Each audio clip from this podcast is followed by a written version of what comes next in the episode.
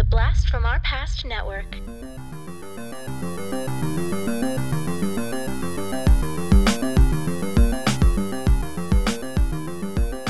Hello and welcome to the Blast from Our Past podcast, we're the podcast that gives you full-on movie breakdowns, TV show reviews, and a whole lot more, all from the things of our nostalgic past. I'm Adam. I'm John. And I'm Chris Hollister. Hey, everybody. That's right. We have a special guest today that we are super excited about. Christopher Hollister of Trivial Warfare. Please say hi. We're really excited to have you on the show. Hey, I am Adam. John, so good to have be on your show. Uh, this time on the opposite show. I was uh, I've been on Yes. your uh, trivia podcast a couple times. I had a fantastic time. John has joined us on Trivial Warfare uh, at least one time that I was on and had a fantastic time. And he did great on it, even though he will downplay his uh, performance. uh, but uh, we, yeah. Uh, but uh, as you said, I'm part of the Trivial Warfare uh, podcast, um, where we take the pub quiz out of the pub and bring it home to you. And uh, it, guys, you know what? The best part about the podcast itself is I get to meet awesome guys like you that say, "Hey, Chris, we're going to talk about one of your favorite movies as a ten year old. Do you want to come on and talk about it? Heck yeah, I do. Let's do this." yes. Yes, uh, I've heard you mention Transformers multiple times on Trivial Warfare, Yep. or just talking about it, as, as you mentioned when you came on to uh, Throwback Trivia Takedown with us, and we were like, "Man, we've had on our docket to do Transformers," and we were kind of talk to ourselves. John was like, "Hey, do, do, do you think Chris will be interested?" And I'm like. Well, maybe, and so he reached out, and you, yeah, you were like, yeah. I am beyond excited to be here and to do this and everything like that. I literally have about 15 uh, note cards of notes uh, from rewatching the movie because uh, because of course you have to research. You have to do the due diligence, and so uh, anyway. But I'm just I'm really happy to be here. It's good to be, uh, see you guys. Uh, I, I love the brother Speece. So uh, you. uh, I, even though I probably do a horrible job of pronouncing your last name, but that's okay. Hey, that's Close enough. close enough. Yeah. Thank you. I appreciate that. By the way, Adam has been on Trivial Warfare twice. Just I don't think I think I think both. Now with Chris. Is it wasn't it both times? Uh, it was only Jonathan. Yeah, it's only yeah, exactly. Um, only Jonathan on either of those two times. The first one was he was out in Los Angeles, and that's when I was living out there, and I got together um, with him and a couple others. It was a fantastic episode, and then he was kind enough to let me host a nostalgic based episode, which he was on with two other guys, uh, which was a lot of fun. Yeah, uh, uh, Adam, you'll have to forgive me. We've had over 200, almost 200. Yeah. We recorded episode 280 yesterday. I don't know if I can forgive you. You don't remember my episode. I mean, I am so important. Oh, I'm sorry. What can I do to ask for forgiveness? You can talk Transformers. That's right. As we mentioned, we are going to talk the movie from 1986, Transformers. We are going to talk the show from 1984 to 1987, that specific show that ties in with the movie. And then for a casting, today we are not doing Transformers because that franchise is still kind of going, and we're not. We don't need to go about that. And honestly. Who wants any other voice besides Peter Cullen? Um, I mean, Right. seriously, for your Optimus Prime. But so we are going to do a casting of a Marvel property called Young Avengers that we're really excited, and we're going to do our casting of it as if it was going into the MCU. But 1986, the year that this movie came back, I want to kind of you know be taken back there. John, could you please get our set our minds back to 1986? All right, so the movie came out on August 8th of 1986. The Billboard Top 100 single of that week was a song called "Glory of Love" by Peter Cetera.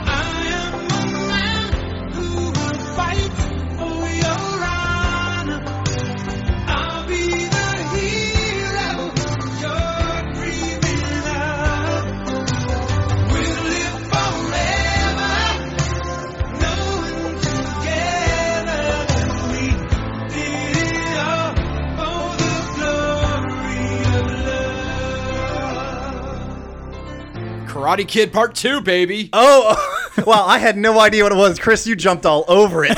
Absolutely, dude. That was the that was the, the epic love song from uh, that uh, that was in the middle of Karate Kid Part Two, man. I'm Okay. a man who fight for honor for the glory of your love. Anyway, awesome. Awesome. and awful all at the same time. That's Yeah. right. Topping the Nielsen ratings, uh, Adam, I'll give you I'll give you three guesses as to what was topping the Nielsen ratings, ratings but you're only going to need one. The Cosby Show. Cosby Show was topping the Nielsen yeah. ratings. Are we allowed to Uh, say that? Yeah, I know it's, it sounds like a bad word now, but I mean it's that is Yes. how it that's that's how it happened. We're just talking. It's yep. the Fel- it's the Phylicia Rashad show. That's all Yeah. we're Yeah. gonna call it. Yes, Exactly. It's the Phylicia Rashad show. Uh, the New York Times bestseller was a book called Wanderlust by Danielle Steel, which I feel like we've mentioned before. So this must have come out around the same time as another movie that we talked about. okay.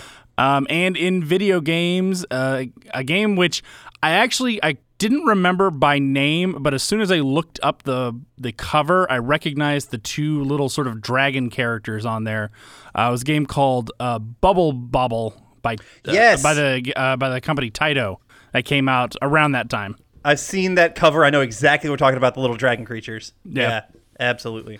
And uh, then my last last little fun fact: um, that year was the year that the first American Girl doll uh, was created by a teacher named Pleasant Rowland, who ended up selling it to Mattel around 1998. But Wow, tho- I mean, she knew how to. So they're so overpriced. Uh, John, did you, did you get did Yep. you get uh, an American Girl doll for your daughter? I didn't. I think uh, Oh. I think someone did. Either my either our mother or my mother-in-law probably got one, but she didn't really show a lot of interest in them. So Yeah. she's more she's more about her stuffed animals than she is about Okay. dolls. Well, John, thank God for your pocketbook, then, man, because uh, my my uh, my goddaughter, um, it, she Tessa, she loves loves American Girl dolls, and just and uh, my buddy Andy, who uh, who's her dad, just basically is like, man, I have to get like a loan, a small business loan every time that we go up to a, an Amer- all American Girl store. Just like Oh, craziness. It's like, yeah, maybe not having kids is not a bad thing. Saves a little money. And that was 1986. Perfect. All right. Thank you so much, John. I feel uh, officially set back that I can talk about this movie. But there's one more thing I need before I can get into the Transformers. Chris, could you hit us with that uh, transforming sound? Oh wow, I was not expecting that. All right, we'll try it. All right, hold on. Let me get into my. Uh, all right. Hey Adam, we got a new patron and a new review this week. Oh, then let's definitely talk about that before we go any further. Yay, we're super excited about that. And our latest review from Harvey Retro. Thank you so much from Great Britain. Hey, we've reached the UK. We may have before, or not. I don't care. I'm amazed that people are still listening to us anyway. So thank you so much, Harvey Retro. Uh, you gave us five stars and said recently subscribed, and I am loving it so far. The 90s cartoon themes, pro wrestlers, and Aerosmith Get a Grip episodes have all been brilliant. Ah, the memories. Highly recommended. Well, you know what? I highly recommend you, Harvey Retro. you are awesome. That's a fantastic name, by the way. you. Harvey It is. Retro. That's outstanding. Uh, also, Adam, we have a new Golden Girl in our Patreon. Oh, thank you for being a friend. Uh, and it's it's a it's an old friend from online, a guy named Alex Renkamp. Yes, Alex Renkamp, he is actually one of the first fans of the show. He sent us I remember he was one of the first people that actually sent us an email and saying how much he appreciated the podcast and and like just, you know, how how much he's been listening and things like that. And that really meant a lot to us early on. Yeah. And so now that you're actually even opening up your pocketbook to us and at the Golden Girl level, holy crap. that is amazing. Thank you so much, Alex. Um, we've been in correspondence since early on because Yeah. you've been so engaged. And so uh, I can't thank you enough He- for actually now even joining the Patreon. He's been very sweet to us. We very much appreciate his his uh, his love and support. All right, well, now with all that sentimental crap out of the way, let's, let's actually get to uh, badass Transformers. Yes.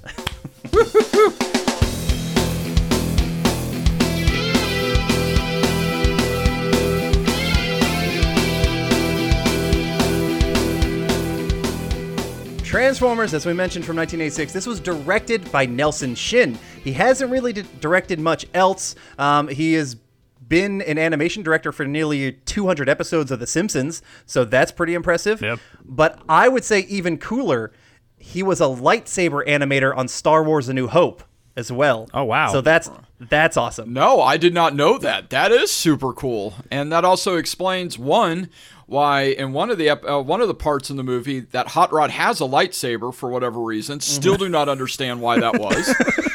and then two, some of the sound effects that go on in the movie that makes a lot of sense. That that was Yeah. where he started from. That's his bread and butter. Very cool. Yeah. Uh, this movie was written by Ron Friedman. He wrote things for the G.I. Joe series. He wrote for Starsky and Hutch, uh, The Odd Couple, Gilligan's Island, and he also wrote the What's Going Down episode of That's My Mama. Uh, I'm kidding. There is actually not a What's Going Down episode of That's My Mama, but he wrote four different episodes for That's My Mama, and you cannot mention That's My Mama without going coming to America. That is so true. I just I had to. That is true. The music in Transformers, so the original score was done by Vince DiCola. Yes. And he's done a couple things, but what I remember him best from, he did the uh, composer for Rocky 4, Yep. which is a fantastic score and just a, I mean, uh the most fun Rocky movie in my opinion. Well, and it's just like it's and, and his music is actually pretty impressive. And in uh, I was prepared to talk about Vince DiCola already because I, I love his music. Obviously, in Transformers, it's fantastic. Rocky Four, he's very electronic based. He loves a good keyboard. And uh, uh, but it's just I think hi- it, because of his soundtrack and of course always because of Mr. Stan Bush, uh, we have uh, that's what ma- that was part of one of the reasons why Transformers the movies was as special as it was was the music that was involved in it. The song, the song choice, and the additions of how they incorporate it into so much of the film, um, which we're going to get into that. You know, we'll, we'll do our breakdown scene by scene, and each talk, talk about each of those songs. so yeah. I hope you're okay with talking about every one of those songs because I am. Uh, yes.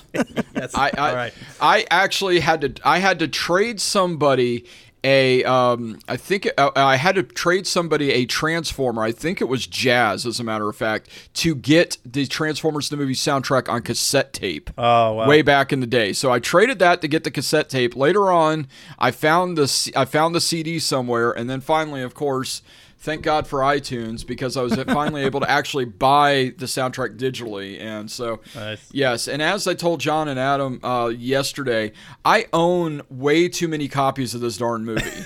I really do. I I, so it sounds like every new format you have to upgrade your Transformers. I did, as a matter of fact. So yes, I own the original cassette tape, and my mom, when I bought it originally, told me I was not allowed to watch it while she was at home. And until her until her dying day, and uh, she does not remember that story one bit. She she passed away about about four and a half years ago, um, but she did never remember that. But I was like, oh.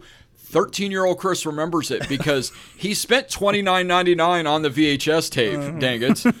And uh, and then later on, yes, I bought the DVD, and then I bought the Blu-ray, and then finally I bought it digitally a couple years ago because I was tired of trying to find the Blu-ray to put it in said Blu-ray player. yeah, we've gotten so lazy. We really have. That's so true. So true. I'm going to need a minute here because the next portion I'm going to be talking about is the cast. And dear God, there is an amazing cast uh, in this movie. So, first and foremost, Optimus Prime is voiced by Peter Cullen. Uh, he also did Iron, Ironhide as well, but Peter Cullen is known for Optimus throughout every iteration of Transformers. You pretty he's like the um uh, the the James Con- uh, not not James Conway. Oh my god. No, Kevin Conway. Kevin Conway. Kevin Kevin Conroy, uh, Conroy, Kevin yes. Conroy of Batman. You know, if there's an animated Batman, it's usually Kevin Conroy. If there's an animated or any kind of you know Optimus Prime, it's Peter Cullen.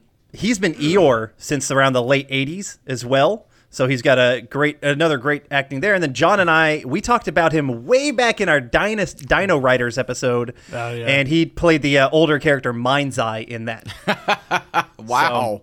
yeah, we loved us some Dino Riders when we were kids. Man, no, you just blew me away with the Eeyore thing. I had no idea. Yeah.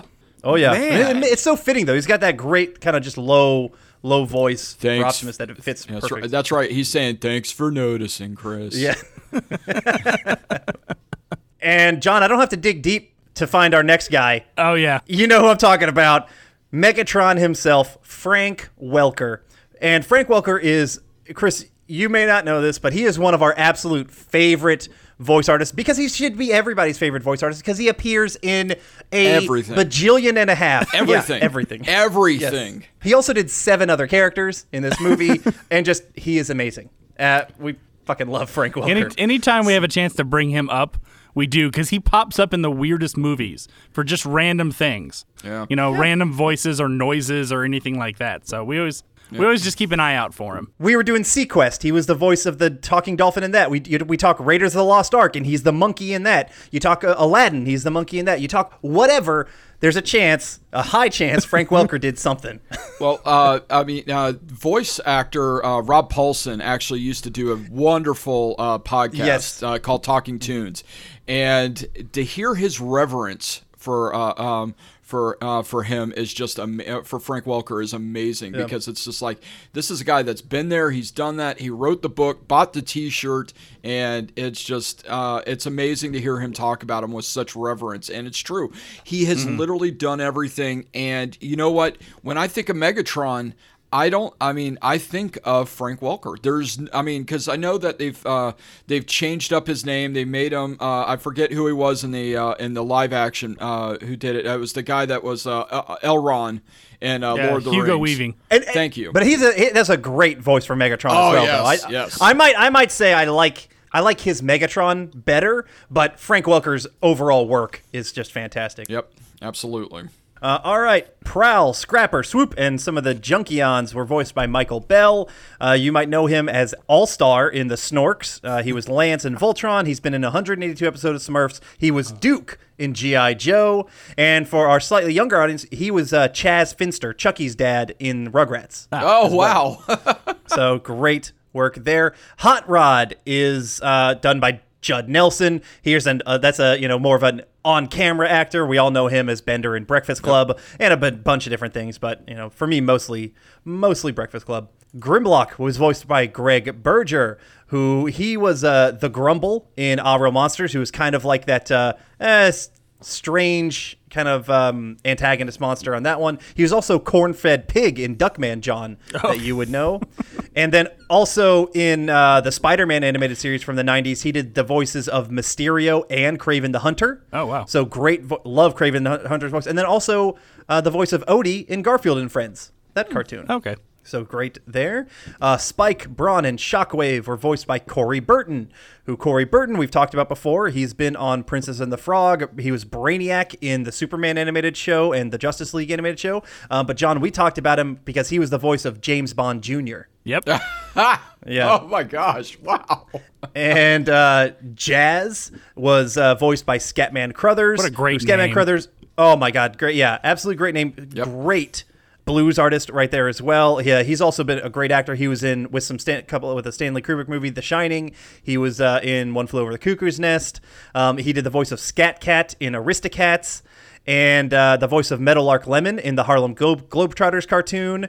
And then I think maybe most famously, or at least for me, cartoon wise, he was the voice of Hong Kong Phooey. Oh. Oh really my gosh. How did I not put that together? I feel like such an idiot. Oh my gosh, that's amazing. Oh. Yeah, Hong Kong Phooey was just uh, one of those, you know, not really. You didn't get enough Hong Kong Phooey. There was No. not, not that many, but he like popped up in a bunch of different stuff, and he was he was it was a fun cartoon. Well, the fact that also Hong Kong Phooey changed his outfit in a filing cabinet. God bless that guy. Yeah. yes. Man. Yes. Daniel, uh, the boy, was voiced by David Mendenhall. He did a voice in Centurions, but I will never forget. David Mendenhall as the kid in that Stallone movie Over the Top, where he played a truck driver who had to arm wrestle his way into child custody to win his kid. David Mendenhall is the kid. Okay. Did you not see Over the Top? I love Over the Top. I've Chris's mind is blown. Okay, so far throughout the show, Adam's blown my mind with the stats like six times already. And I thought I knew this movie. Oh my gosh, this is amazing. Well, I'm so glad I'm on. This is just making my day. uh, Ultra Magnus is voiced by Robert Stack, who we all know Robert Stack as the main voice in, uh, or the main dude in Unsolved Mysteries. Yeah. Like he is that for me for the rest of his life. Yeah. Yeah, I'm, and new, Netflix now has Unsolved Mysteries back, and it's so weird not hearing his voice. I know. Uh, yeah. I agree. Yes, it's just like it's not the same. I do love No. that they kept the music though. They yes, kept absolutely. theme. yep, absolutely. Uh, Galvatron was voiced by Leonard Nimoy, and I don't really recognize him from anything else. I don't think he's done anything. That's a joke. That guy, of course. Ugh, He was in that where do I one see uh, that Bruno guy? Mars uh, music video. That's what I recognize That- him from. That's what it was. But no, of course, he's Spock from Star Trek, Leonard Nimoy, and, and also just a great representative for sci-fi and, and, and TV and things like that. Uh, love Leonard Nimoy. So, uh, and then the last, at least, uh, well, specific I'm calling out is Unicron was voiced by Orson Welles. Orson Welles is a you know I'm a film school kid, and so he's a god Yeah. for us. You know, Citizen Kane, um, ama- uh, tons of other work. Rosebud, baby. Does anyone else, when they heard the name Unicron, want to finish it off by saying Percy I ate? oh yeah, from Futurama. Every time I heard the Unicron, Uh, but it's Persei 8. well, but isn't that Omicron? it's Omicron. That's close. Omicron. It's but it- close enough. It's close enough. It has a cron in it. Yep. It has a cross, yes. Uh, and then a couple just names I want to mention as well. Eric Idle from Monty Python, Casey Kasem, famous radio announcer, Neil Ross, who was Honest John in American Tail. He was also uh, Norman Osborn in the Green Goblin in the Spider-Man cartoon, and Shipwreck in G.I. Joe. And then Don Messick, who was Papa Smurf, Boo Boo from uh, Boo Boo Bear, and he's also done Scooby-Doo and Astro many times. All of those guys also lent their voice to Transformers. Whew, that was a lot of amazing voice actors that I just went through. Oh yeah, hundred percent, one hundred percent. I got chills now. Yeah. Are they multiplying? They are. Are you losing control? I am about to lose control, but I will do my best for you guys to stay in control. Namaste. All right. Namaste. Namaste. All right, let's let's go and do our scene breakdown. We start off with a planet. It seems like a little planet or some kind of base that looks similar to Cybertron, and this big Unicron thing is coming, and it ends up devouring. Rem- rem- reminded me immediately of Galactus. Yep. I thought Yeah. like right away. I was like, okay, they just ripped that straight from Marvel. but I mean, that's that's a huge big threat coming on. And then right after we see that opening scene, we get this badass Transformers theme song. It's not the one from the show. It's it's a more metal version. It's so metal, uh, and it was performed by a band called Lion. Robots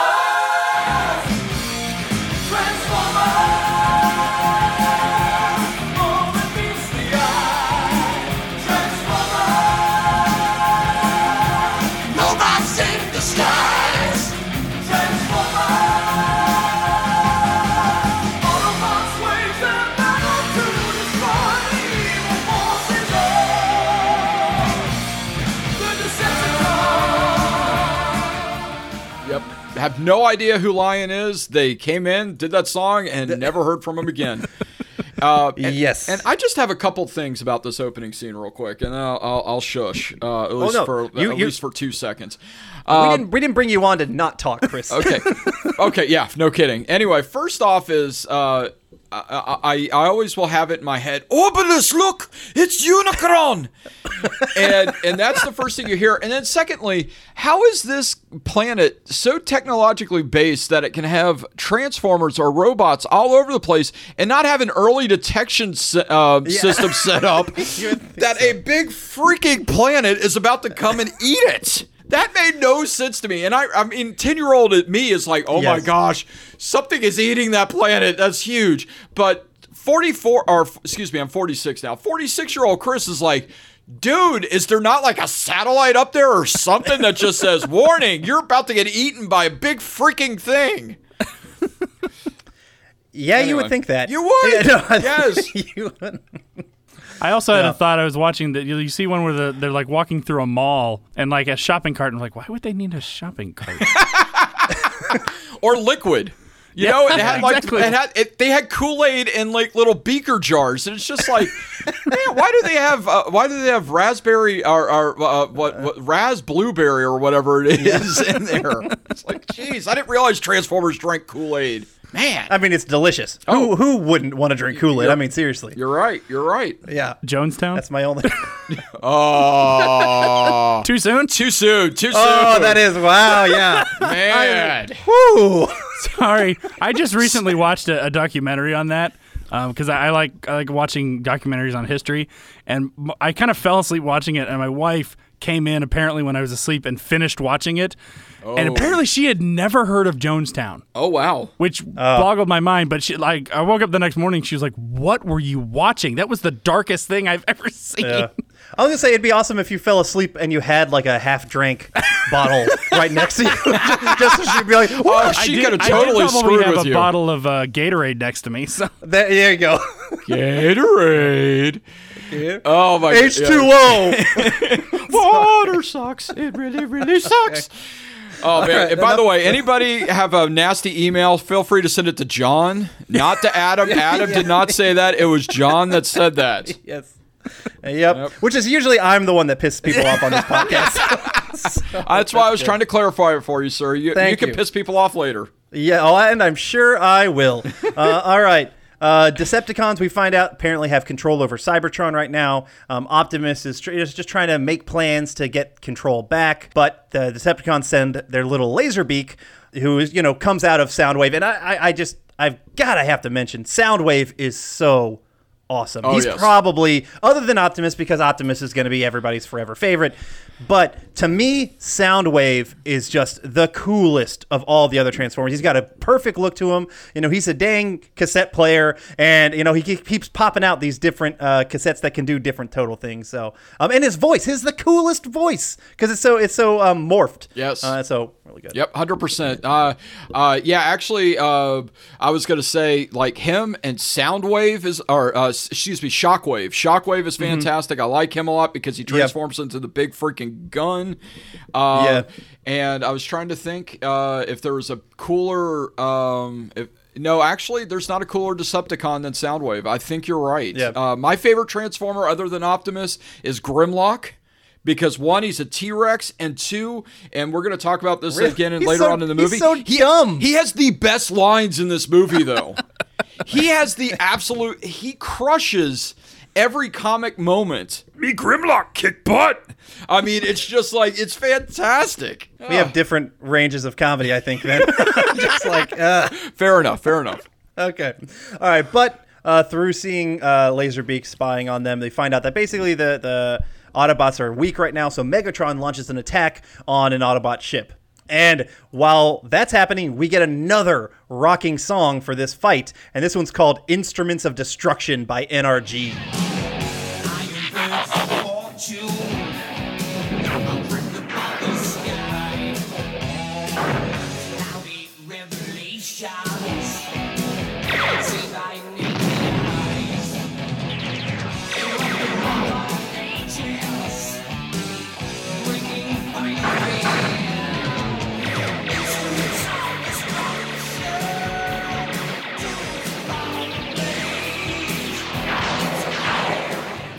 And again, have you ever heard of another song from NRG? I think they have maybe one other one on this on this soundtrack, but that's it. May- maybe. Let me see. No, they do not. No, they do Okay, well then no. Yes, I, don't think NRG has done a single thing that I've heard of besides this.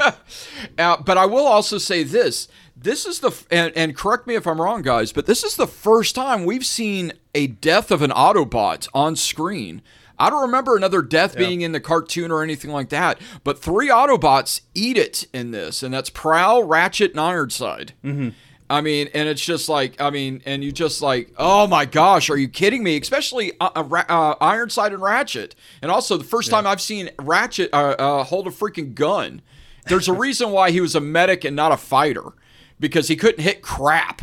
But, I mean, he looked like the freaking stormtroopers in a Star Wars movie. It's just like, pew, pew, miss, miss. but, I mean, just, oh, but that affected me so much. And even when I watched it yesterday uh, to prep for this again, it affected me. I was so sad. this movie is definitely darker Oh, than yeah. the show. Even though I mean it's it's about the you know it's all in the same continuity, um, the same canon, if you will.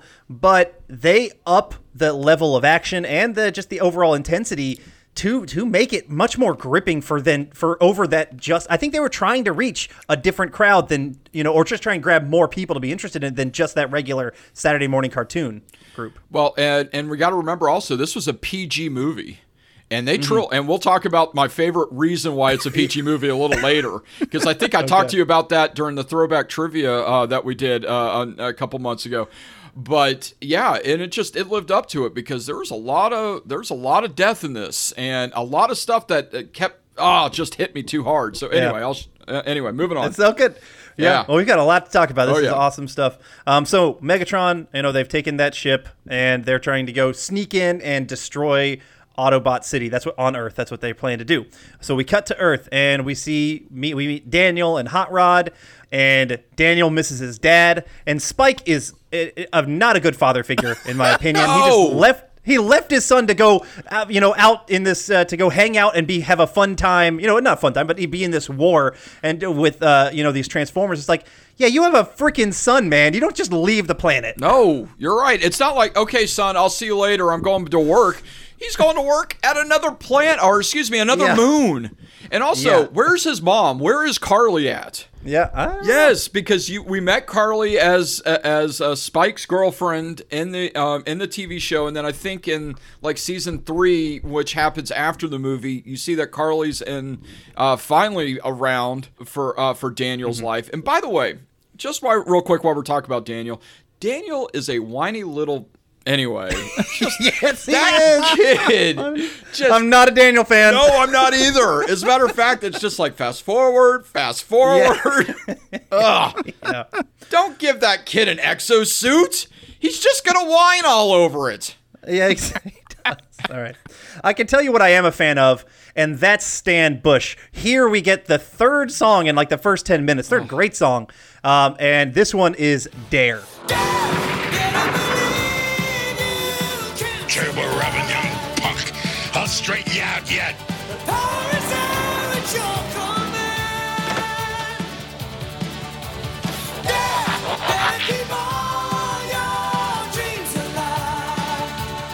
Ugh, I love loved this song. Yeah, this one is really good. Oh, And for me, uh, Stan Bush, I love. He did work. He did uh, songs on Kickboxer, and also for me, most uh, you know, deep to my heart, he did uh, a couple songs for Bloodsport, including like the theme song that was "Fight to Survive."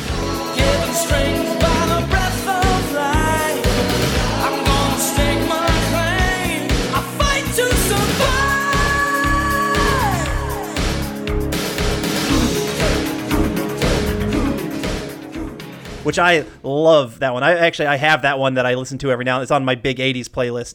And so I was like, "Ooh, Stan Bush. Oh hell yeah." And this one Dare and his other one did not disappoint. Actually, obviously his his other one is even more famous Yep. for, uh, in this in this soundtrack. All right, Adam. I would love to see what it, what uh, you need to post somewhere on there what your big '80s uh, uh, Yeah. playlist is because that sounds amazing, It's especially if Yeah. Stan Bush is on there with any other songs besides "Dare" and "The Touch." So that's fantastic. Uh, but you're right. It's just like this has so much energy, and it's just like, Mm-hmm. and also it kind of shows that hopefulness uh, uh, at the beginning where it's just like you see uh, you see Daniel and Hot Rod that are playing around a little bit. They're obviously clearly friends. They have the same intelligence level it seems like because Hot Rod's just uh, very playful and whatnot. Mm-hmm. And then you get that song, and they're driving around. And again, they do a fantastic job graphically. It's very beautiful. The background is great. They did a fantastic job with that. And then, oh, the, sh- the ship's coming in. Look, oh, there Yeah. looks like there's a hole in it. Big hole. Yeah. And then oh, big ol' hole. and it. then oh crap, here we go. And then the music Yes. changes, and that's awesome too. does. Yeah, so we get a good fight song uh, while you know while the song is going on. Hot Rod and Daniel and Kup are trying to rush back to the city at this time, um, while the Meg- while Megatron and the Decepticons are just you know viciously attacking. Um, we do see that the city itself they transform it into like a much more hardened battle station, and they're all trying to get in. It's all just kind of good action here right away. Like this, they're and setting up some stakes. They're like, oh shit, I don't think Hot Rod and Kup are gonna make it, but they end up do thanks to some of these other Decepticons that like are eating steel or whatnot. I Yeah, can't, the, I can't the, remember the those names. Insecticons. Yeah, that's right. Yeah. I mean, and then also when they're driving through the city and whatnot, you see some things like Wheeljack, who is like another one of my favorite Transformers from the original cartoon. He dies off camera. You all you see is his dead body just lying there. It's like, holy crap, you killed off another one of my guys. oh my gosh. It's intense. Um, yeah, so the Autobots they're calling for Optimus, who's out in space right now, trying to get him to come over. Um, I do, I have to mention Blur. Now, this character is super awesome. He's super awesome because he's just like, eh, you know, he's. It's like you drank an entire pot of coffee and snorted an entire brick of cocaine. like that is Blur. Uh, but of course, they got the best voice for him. They got John mm. Moschitta Jr., who everyone knows as the Micro Machine guy. What about me, Magnus? What about me? I can help. I want to help. What about me? Blur, you can help me alert the others. Absolutely, positively, definitely. Nobody can get the job done faster than I can. Nobody, nobody, nobody. Yep. Well, that and also at one point in time, he held the Guinness Book of World Records to be able to talk Yeah. of the fastest talker in the world. And so for Blur, it makes sense. You get the fastest talker in the world for him for sure. Yeah. And then of course Springer has the fantastic line, and and Springer, by the way, was an old school um, actor that they brought in for that role. Lionel Stander, I believe his name is, and Okay. uh, he just had that crusty, or not Springer. I'm sorry, not that was Kup. Sorry, uh, I can't remember. Yeah, I can't remember who Sp- uh, Springer is, but Springer says the awesome line. I got better things to do tonight than die. And it's just like, holy crap! Again, why am I letting a ten-year-old me watch this movie?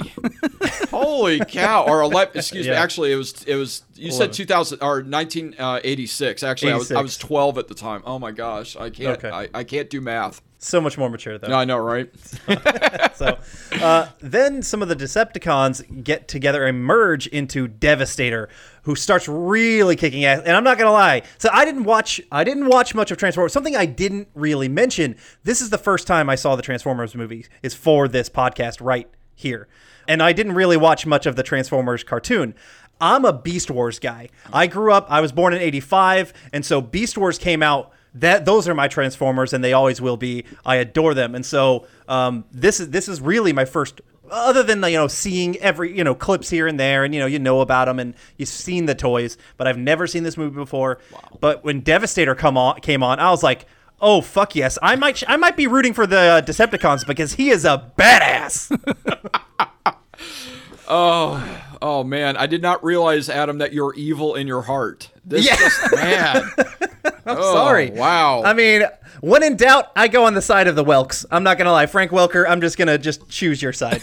Um, but Dev- devastator is super cool uh, as they're about to breach optimus and grimlock and the others come to the rescue.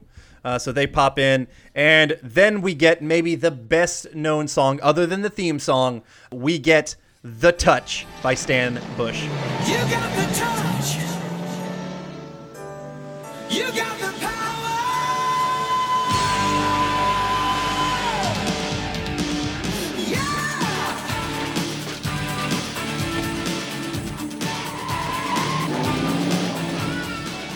again, and I think we talked about this on your show the last time I was on, but this the unfortunately the touch is not remembered for Transformers the movie. It is remembered Hmm. for a certain movie that talks about the porn industry. oh And see, i don't remember that You don't Yeah, remember please. that? It was the I don't- Okay, it was the uh, it was the Mark Wahlberg uh, Bru- uh Oh, Boogie Nights. Yeah, Boogie Nights. Thank you, Burt Reynolds movie. Because in the middle of it, when Mark Wahlberg's character is starting to branch out, we'll just say, other than being Mister uh, Third Leg, um, he uh, they put him in a music studio, and what is the song he sings? The Touch. Wow. I kid you not. And so it's just like I remember when I saw that movie for the first time, I was just like, "No, you're killing my childhood by doing this movie with this song." It's like, why are you doing this to me? So yeah, but also, uh, but when Optimus transforms, it's just to me Yes. that is one of the most iconic moments. Is because it's like uh, I have to stop this no matter what the cost, and it's that beautiful Peter Yep. Cullen voice and that Transformers, and not only that, but finally, finally, you see him just be the bad A fighter that he is. He is Yeah. just a beast, just plowing through Decepticons left and right. he jumps through the air and like takes out three or four of them just by shooting just like one shot one shot one shot. And he's just like yeah i'm a pimp. And then he just like makes his he makes his way over to megatron. And he's just yeah you're right. He um Oh. he absolutely finally just shows like yeah that's why he's the leader. Um which he shows that i mean all the time. Yep. but so And- he gets to megatron. I we get a you know that a great line uh from from uh, peter cullen here. One shall stand, one shall fall.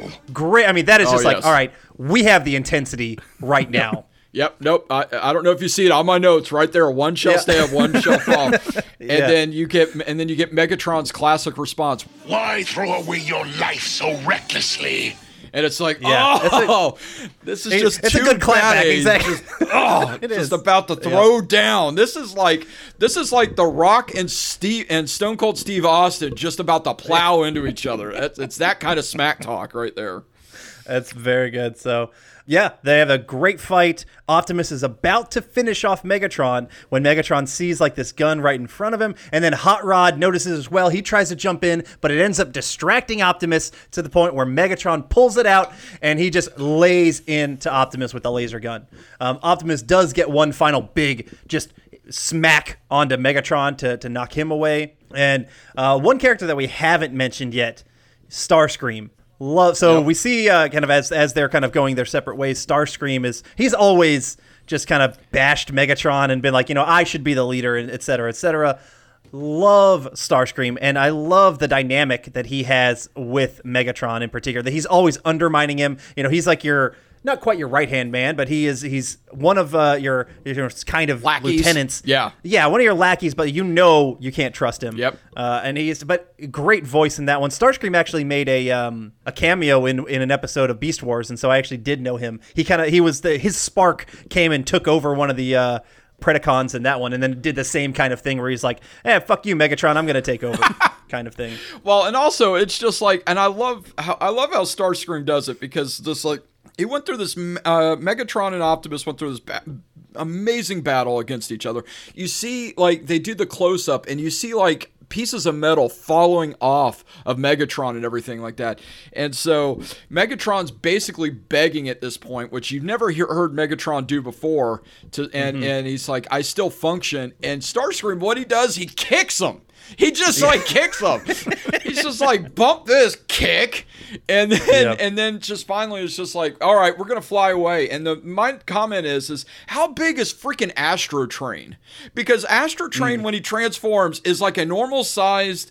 Like Starscream sized uh, Decepticon. When he transforms into the shuttle, though, all of a sudden he becomes like enough to where he can fit like 20, uh, 20 25 Decepticons in there. It's just like, Yeah. why do you mess with me, cartoon? Why? uh, s- sizing there's a lot of issues with like sizing in general Yeah. um, with this one with it, just because well at one point you know optimus and we'll talk a little bit i mean it just ties in with the show as well though but optimus when he transforms and and untransform where the hell does his trailer go like it just pops up and goes away at random Like the trailer just uh, yeah, and then also Megatron, he turns into a gun, and sometimes he shrinks to a size that a size that another Decepticon can shoot with it, and other times he's just a giant fucking gun. so it's like, Adam, what what is this? Adam, you get me. You get me. Yes. so so the Autobots are sitting around the medical bay as Optimus is having trouble. You know, he's, he's giving some final lines. Do not grieve. Soon, I shall be one with the Matrix. Damn. All right. Like I said, this is my first time seeing this, and I knew Optimus died in this one because this is a that's a famous scene. Yep. But it's like, yeah, this is heart wrenching right now. Oh yeah. You know. And up. And so No, go ahead. s- uh, what I was going to say is I love that perceptors in microscope mode, uh, scanning them and everything like that, and you Mm-hmm. Yeah. just and he has that great grave voice that was like uh, that saying that his wounds are fatal. And it's Mm-hmm. just like, oh man! And then what was what was also hilarious was, uh, uh, I have a group chat that I'm. Was the ta- rest of that hilarious? Oh no! Oh well, no, that's not hilarious. But this is this part's hilarious. But I got into a fight last night with people because uh, there's a group chat that a group of us do that uh, talk about wrestling and. Incidentally, off off topic. If you guys want to be a part of that, I'm happy to add you onto it. But we talk about wrestling and stuff like that. But I was telling them I'm watching Transformers the movie as a uh, as an assignment to be on y'all's show, and i and s- and I took a picture of the uh, Matrix of Leadership, and one of the guys on there said, "What is that? The Allspark?" And I was like, "F you, F you, and the horse you rode in on. No, that's not the Allspark. The Allspark is something stupid." And I just, oh my gosh. And that just went off on a huge tangent of just like me being pissed off at them. Not, eh, maybe 40, 60, serious, not serious. Uh, but it's just like, no, don't give me that all spark BS. That's that stupid live action movie. No, this is the Matrix. Eh, this is the but- Matrix of freaking leadership. This was the but original. I can I can see why they would want to change it. I mean, I I, I think honestly, I think the spark is a better name than the Matrix of leadership. You know, it being like the spark inside. Um, one because the Matrix. When anybody hears the Matrix nowadays, they think Keanu Reeves and they think the Matrix trilogy. I do. I don't. Uh, if they if they pulled out the Matrix of leadership and he said no, this is this is the All Spark. I think All Spark sounds uh, uh better. Sorry, Chris. Adam, I take it back. You do not get me. You don't. No, no. I'm so I'm sorry. out. I'm out. Yes. so uh, before his before he dies, uh, Optimus gives leadership to Ultra Magnus, and he also you know tells him to take the Matrix, um, you know, and hold it pretty much for the right person. Yep. And it will light our darkest hour. Another Yeah. fantastic line that came out of it. So It is. So Yeah. And then we see the glow from his eyes fades, and the color from Optimus fades. Oh damn, he did.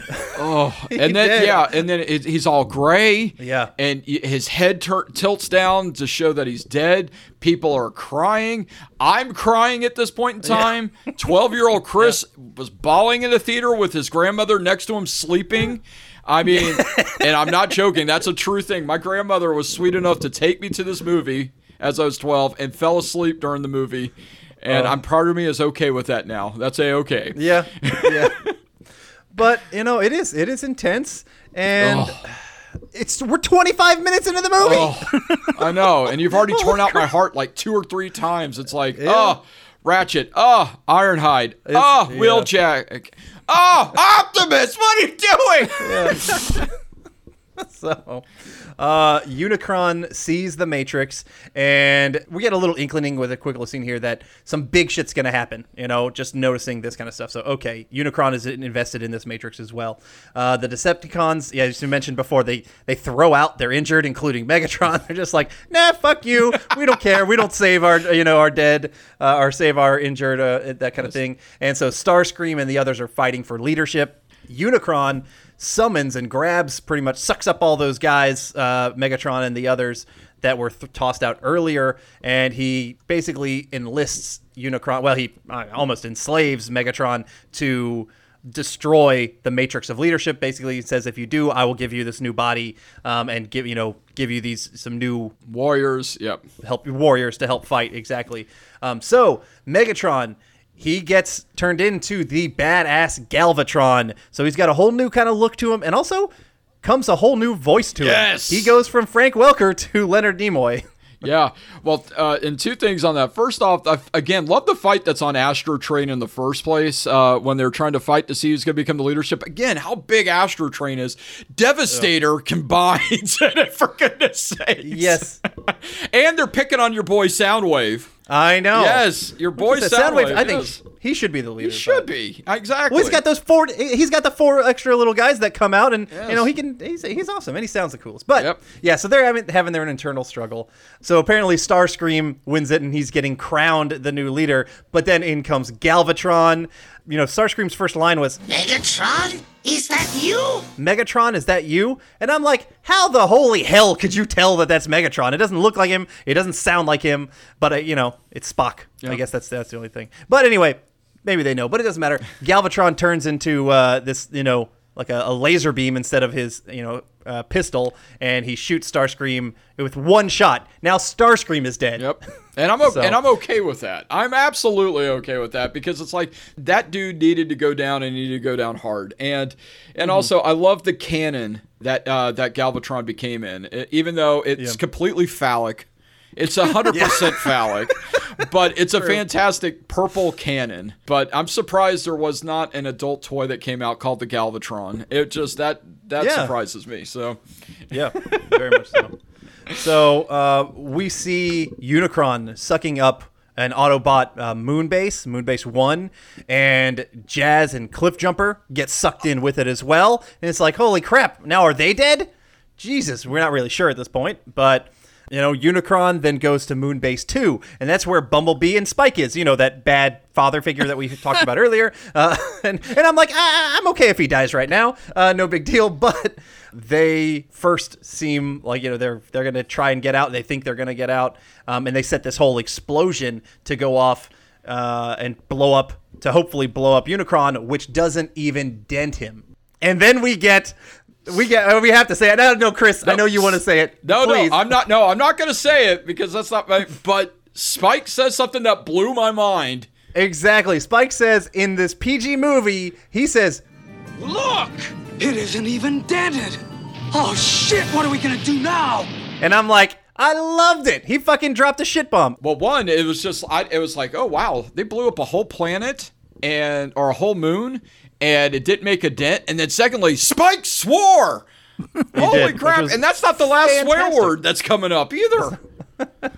Oh man, I don't even remember the other swear word. That Oh. might have gone over my head. We'll- Ultra- I'll get excited. You'll have to bring that one. I up. will. Ultra Magnus. Okay. My uh, my my wife and son were in the. I was they. I started watching this before they uh, before they came in, and and they kind of came in after actually Optimus Prime died, and so they were in the room watching the movie with me when that happened, and my son sat right up and like looked at me like, "What is this I'm watching? Why why why are we why am I watching this?" And even my wife was shocked. He's a good little kid. He's not much of a. He doesn't. He doesn't use bad words. Yeah. he's he's nothing like his uncle. He has. That's because I haven't spent enough time with him, John. That's probably for the best. It's probably yeah. That's probably for the best. Uh, all right. So, but uh, Bumblebee and Spike do end up getting sucked up as well. So Galvatron and his guys attack Ultra Magnus and Autobot City, and basically Ultra Magnus and them have to leave the city and then head back to space because they're just getting fucked up. We get some more battling in space. One of the ship crashes onto like this random planet, and then Ultra Magnus tricks Galvatron into thinking that they have blown up, and they escape but land on this other kind of other planet as well. So the team is split up right now. We see Hot Rod and Kup are kind of just when they crash, they're underwater. Yep. And they're being attacked by these robotic sea creatures of all different types. And we get this very another metal song coming up during the scene while they're swimming, and it's called "Nothing's Gonna Stand in Our Way" by a band called Spectre General.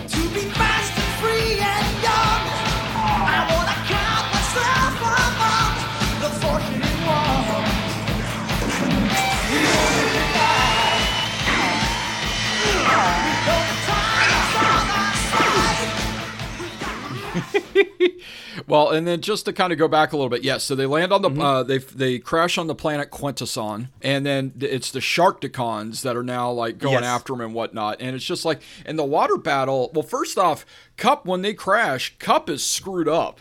And so then Yeah, all yeah, he's in bad shape. Oh yeah. So now you all of a sudden find out that Hot Rod, besides being a punk jerk teenager, is actually a pretty decent medic. And is able to fix him up, and uh, so much so that Kup's almost back to normal, feeling better than he has in who knows how long or whatnot. Yeah. And then you've just got, and it's not just one or two Sharkticons. You've just got this pack that's just like piling on them, and it's just it's amazing. Just and that fight sequence again is a fantastic fight sequence because it's like it's done in water, and then you're just and, and I don't know, it just I loved it from a visual standpoint again because it was just like it was very colorful, it was very bright, but it was also very action. There was a ton of stuff going on in it. There was. By Uh, the and way, Adam, band- the ahead. band What? Spectre General Uh-huh. was actually a Canadian heavy metal band called Kickaxe. Which is that's an awesome name, Kickaxe. So much better than Uh, Spectre but General. for apparently for legal reasons, they had to change it f- for their appearance on the on the soundtrack. Okay. And I can say I've never heard of Kickaxe either. Um, unfortunately. But that name's amazing. That's an amazing name right there. Holy crap. Uh, with the other group of Autobots, uh, Daniel, as you mentioned earlier, Chris, he gets his own exosuit. Isn't that super cool? Wow.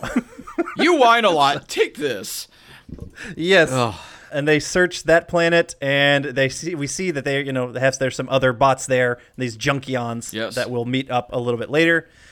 Spoiler alert! My by far least favorite scene in the entire movie.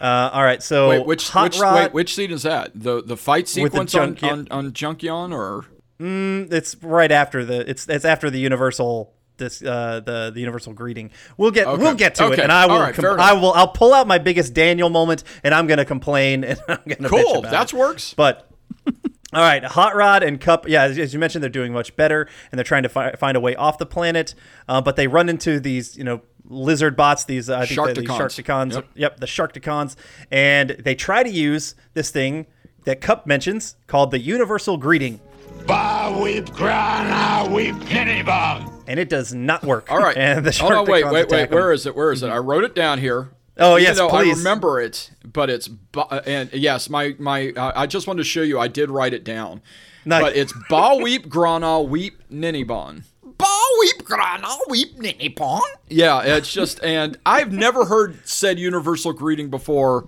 until this one, but uh, this is the first of two times you will hear the term Ba Weep Yes. Grana Weep Ninibon. Yeah. I would love to know what it actually means. It's just like, Yeah, no idea. hello, doofuses of the world. We are okay. I mean, it's just, anyway, I don't know. Yeah. So the Sharkticons attack and they end up taking them hostage. In in the jail, we learn of the Sharkticons and and, and Quintesson Quintesson, Quintessence. Yep. and we we learned that from this other bot that we met earlier from the very the opening scene. Um, that got eaten from uh, Omic- not Omicron. Sorry, John, you screwed me up. Unicron. Omicron, Unicron, tomato, tomato. but it's kind of it's really nice that they did that that callback to this guy. It was, it kind of like, oh yeah, I recognize him, um, and he's put on trial and he's considered innocent, but they drop him into the the little The va- pu- the, the- puddle, yeah, not the yeah, puddle, the the- the, the- the pool va- of Sharkticons. yeah, what the hell? Sharkticons. Well then, what is that? He's not, how is he innocent? Well, remember the one, the Quintessons are evil beings. I mean, and they're also uh, later on you find out uh, in the Transformers the animated series that you find out that they're actually the original creators of uh, of the Autobots and the Decepticons. And so there is that, but also um, you finally get a little bit of backstory of who the heck Unicron is. Mm-hmm. I mean, they finally tell a little bit of that story just to kind of like those people that actually want to plot Yeah. uh, you can you're actually kind of te- uh, you can kind of get teased in a little bit, but yeah, that guilty or innocent part, it just and also the uh, the uh, Quintesson's voice still kind of shakes me a little bit because it's that gravelly like electronic voice a little bit. It's just like woo, it's scary. yeah. Has the Imperial Magistrate reached a verdict? I have. Guilty or innocent? Innocent. So, uh, cutting to Unicron, he tells Galvatron where Magnus is and where the Matrix are, just trying to get them. Hey, hey, you idiot! They're not, they're not dead. Uh, your job is not done, so you have to do it. And he, every time, like you know, we know Megatron or, or Galvatron and his style. He doesn't, he he likes to be in charge, Yep. and so he does not enjoy being, you know, having uh, taking orders from Unicron, and so he's kind of pushing against it the entire way, but because Unicron is so powerful and gave him these powers and gave him this new body and whatnot, he really has uh, the ability to just be like he's almost got like a electronic shock collar. Yeah, that he kind of exactly. just presses Yeah. every now and then. So as the Autobots try to fix their ship, this is with uh, uh, Ultra Magnus and whatnot. This is the Decepticons' attack, and they end up blowing it up. So now they don't have a ship at all, and they chase them down. And uh, Ultra Magnus tries to open up the Matrix. He tries to, to do it, and it's, he can't do it. He can't figure it out. It's not a which is you know going to be something that we will ha- come again. But th- that's a really good kind of using that that three time plot. You know, you see it first time with uh, is you know it's setup, um, and then. Uh, you know, reinforcement and then payoff, uh, which is going to happen. So right now we're in the reinforcement. Yeah, and then uh, Adam, that's where the second bad word comes in because Oh, as okay. Ultra Magnus is trying to open it, it can't open, and he's fighting with it. He's like, Open. Damn it, open! Okay. and it's just, and it's like, did he just say that? Is he allowed to say that? I was like, well, wait a second. Uh, Spike just a little bit ago said shit, so why not Shit, yeah. him? I was like, oh my gosh, man. Well, you know, for his sins and saying a bad word, he gets killed by, by by Galvatron. Dude, and not just killed, but he gets drawn and quartered. I mean, it's He just like does. he's, he's like split apart. It's amazing. Yeah. Galvatron now has the Matrix, and instead of returning it to Unicron like he's supposed to, he's like, screw this. I want to um, overpower Unicron with it because he knows Unicron's afraid of it. Yep. So that's what his plan to do. So Yeah, my, my little thing on there is I said Galvatron grows a set. He's just like, all right, I got this, and now I'm gonna rule you. Yep, that's exactly his plan. Uh, we go back to Hot Rod and Kup, who are now on trial, and they also get proven innocent, and, and you have to go down into uh, the the water with the Sharkticons, and they have to fight. And we get another metal song going on. This one is "Hunger" by also Kickaxe uh, or Spectre General. When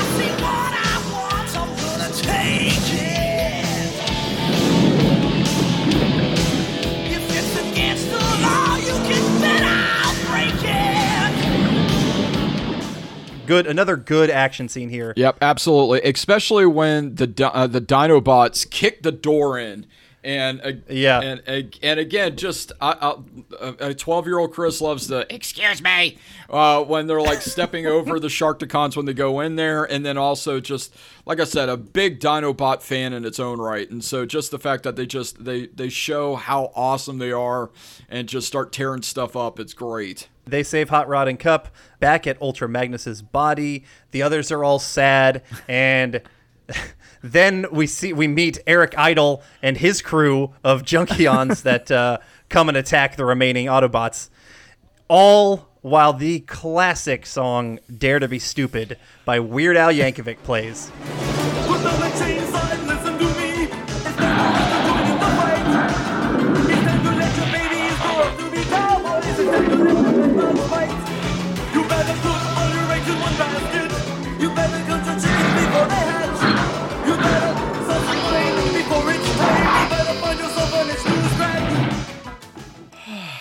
Oh, it was I love love love this song. I would love this song if I was not a Weird Al fan, but being a Weird Al fan, Yeah. this is easily my favorite song of his of all time. Period. Really? Oh yes, hundred percent, hundred percent. Oh man. Uh, see, all right. I'm I'm half tempted, John. If you are and now, I'm, I'm I, I get too excited to, to talk Weird Al because John's not a Weird Al That's guy not like true. I am. Oh, he, he likes I Weird, like yeah, Weird yeah, Al you just like fine. Weird Al. You I'm do, just not as you. hardcore as you are. as hardcore. I've seen him. I've seen him multiple times in concert. I'm a big fan. John, you're right. You do you do love your Weird Al as well. And we've talked about even worse on the podcast mm. before. But I think maybe what I need to do, and maybe in the in the in the far future, Chris, if you are interested, and maybe we can get Jonathan because I know he's a fan as well. We do our top ten favorite Weird Al songs. Well- because I I, I Dare to Be Stupid is a great song. One, it makes no fucking sense why Dare to Be Stupid is played in this movie, and it does not fit, and I can't stand it. Oh, I so It's so disagree. awful. I so disagree with that. Everything else is metal and hardcore and so cool. And then I like Dare to Be Stupid. Don't get me wrong.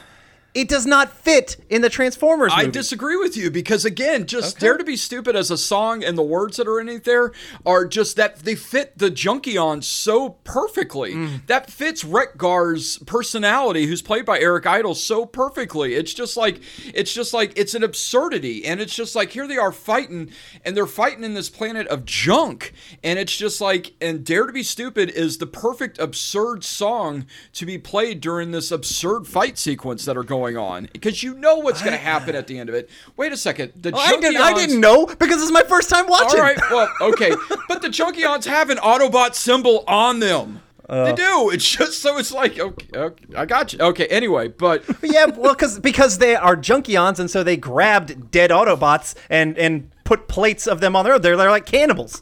I don't find them to be good people. okay, now you've just blown my mind. I never thought about them as being possible uh, robot cannibals that are transformer Yeah. cannibals. Man, that just changes the whole dynamic of the movie right there for me. Holy crap! But but to go back to real quick about the Weird Al stuff, real fast. Uh, I was I was fortunate enough to uh, be on the Beard Al, Bearded Al uh, podcast uh, Oh. last week. Our friend uh, from the show and sometimes host Lauren Carey and her brother. So it's it's brother sister and then the, your two brothers are Mm-hmm. On here. So I'm gonna have to get the two or the four of y'all together because it could be the Yeah. brother sister combo for Weird Al. But uh, we were talking about the Hamilton polka with Hamilton coming out Mm-hmm. and whatnot. Um, and I just, especially uh, Adam, with knowing that how big of a fan you are now, I want to talk to her so I could get you guys to maybe Yeah. do like something Done. joint together. So We would Yeah. uh, gladly. yes, do because that. what they do is it's called the Bearded Owl because they they drink beer and talk Weird Al. I love beer as well, and Weird Al. This is a great what a matchup in heaven. This would be. Please send an ex- I will do uh, that. An introduction. I'm going to make that happen. Okay. Uh, all right. So, wait, hot rod and uh, Kup. uh, real quick Oh, though, we're just gonna have to agree to disagree with how perfect. Uh, with- yeah. Again, how perfect the song is for that scene. How perfect. All right. Uh, a hot rod and Kup. They took a ship uh, from the Quintesson, or yeah, the Quintesson planet, and they make it. All. It's like a big drill ship, and they come over um, to where the other Autobots are, and to, to try and rescue them. And they use again the universal greeting on the Junkions. Ba weep grana, weep ninny bong. Ball weep, grana, weep, ninny bong. Ba weep grana weep ninny bong. Ba weep, grana, weep, ninny bong. Believe in the fever, the future's up to you. So what you gonna do? Dare to be stupid, dare to be stupid. What did I say? Dare to be stupid. Tell me what I say. Dare to be stupid. And this time it works. Yes. The ca- the cannibals like it. They like yeah, they ba- do this- Ba weep, grana weep, many bomb. Maybe it is. Hey, you can eat us later. Maybe that's what that means. that must be it. But they do this whole weird dance together. I hated this scene. Absolutely hated it. It was so stupid. Oh, come on, man, lighten up a little bit. This movie has been nothing but dark the whole time. There's been And death. I've been loving There's that. been destruction. You have killed off what I thought were friends of mine. And then, bam! I want the dance. I want that cheeriness. I need that. Mm-hmm. I need to know that there's a little hope in this world. And seeing the Junkions dance, and then finally repair Ultra Magnus, it did my heart good. It's like, well, maybe this movie is not as evil as I thought it was. Maybe it's okay. this is where Chris, 12 year old Chris, is starting to get some hope here. Hope, I say. All right. Well, it is nice that Ultra Magnus is back. I kind of wish he just stayed dead because it's like he's dead, dead. You know, you, you put.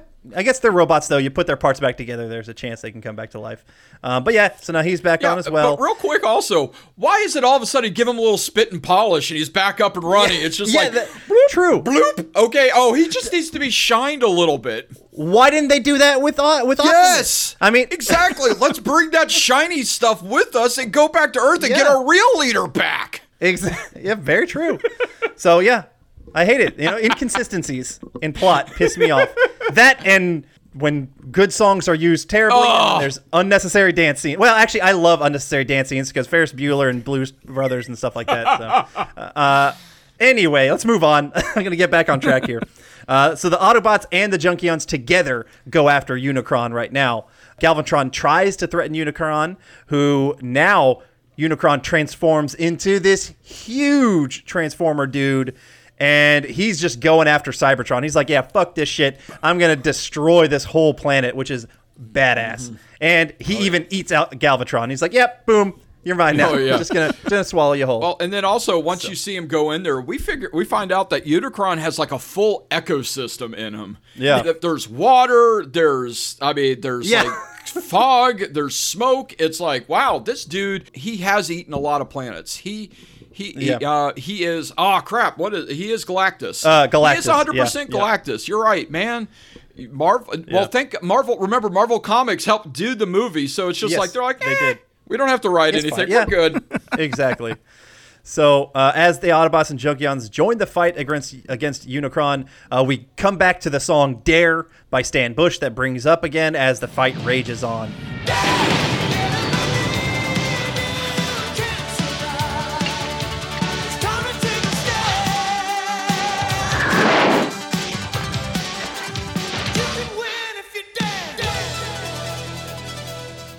Hot Rod and the others crash through Unicron's eye with their with their drill thing, which I thought was Fantastic. Crazy. Oh, it's fantastic. fantastic. Well, that and also you get the classic Grimlock line, me Grimlock kick butt, as he's literally kicking Unicron's butt. Again, Yeah. I was happy. That's fantastic. He's got the good slapstick line. Uh, which I the slapstick doesn't do it for me. So I think that's why like the dance scene doesn't do it for me, and the Dinobots don't do it for me. But you you appreciate that type of humor, which I uh, which it goes past me. It would be interesting if you actually saw this as 10 or 12 year old Adam and then now. True. And that might be one of the reasons why I like it so much is because I'm seeing it in the eyes of a 46 year old as well as in the eyes of a 12 year old. Yeah. So, Yeah, that makes sense. Yeah. So, uh, so they are searching inside Unicron right now. Uh, Hot Rod is separated, and he ends up finding Galvatron and the make and the Matrix, and so they have their battle. Uh, Daniel gets pulled into this whole like river thing, and then he sees a whole bunch of bots being dropped into like stomach acid or something, yep. and it's a pretty another intense thing. And then. Spike is on the hook to get dropped pretty soon next, and I'm like, "Do it! Just fucking drop that awful so, d- dad. I don't like him. He's a jerk." but, but Daniel ends up saving his father. I'm sorry. I'm sorry. Unfortunate. It's okay. Oh. I mean, I think Daniel would be better off. Maybe I, you know, if CPA came and took him, he'd be better off than with Spike. He'd be safer. Or CPS. I think CPS is what it is. Oh my so. gosh. Oh. Yeah. Uh, Oh. But anyway, Daniel saves his Yeah, dad. saves, well, and, not uh, only, more importantly, he saves his dad, but he saves Bumblebee and Jazz. Yeah. Uh, and, and Cliff Jumper. So I'm okay with that. I was like, okay, if Spike has to live, Okay. so be it, as long as Bumblebee, Jazz, and Cliff Jumper are okay. Fair enough. All right. Back at Hot Rod and Galvatron, things are looking rough for Hot Rod as uh, Galvatron's got him in his grasp, and then the Matrix it starts reacting to Hot Rod, and we get that great Stan Bush song, "The Touch." It starts playing again, and we hear the voice of Optimus. Arise, Rodimus Prime. Optimus. No.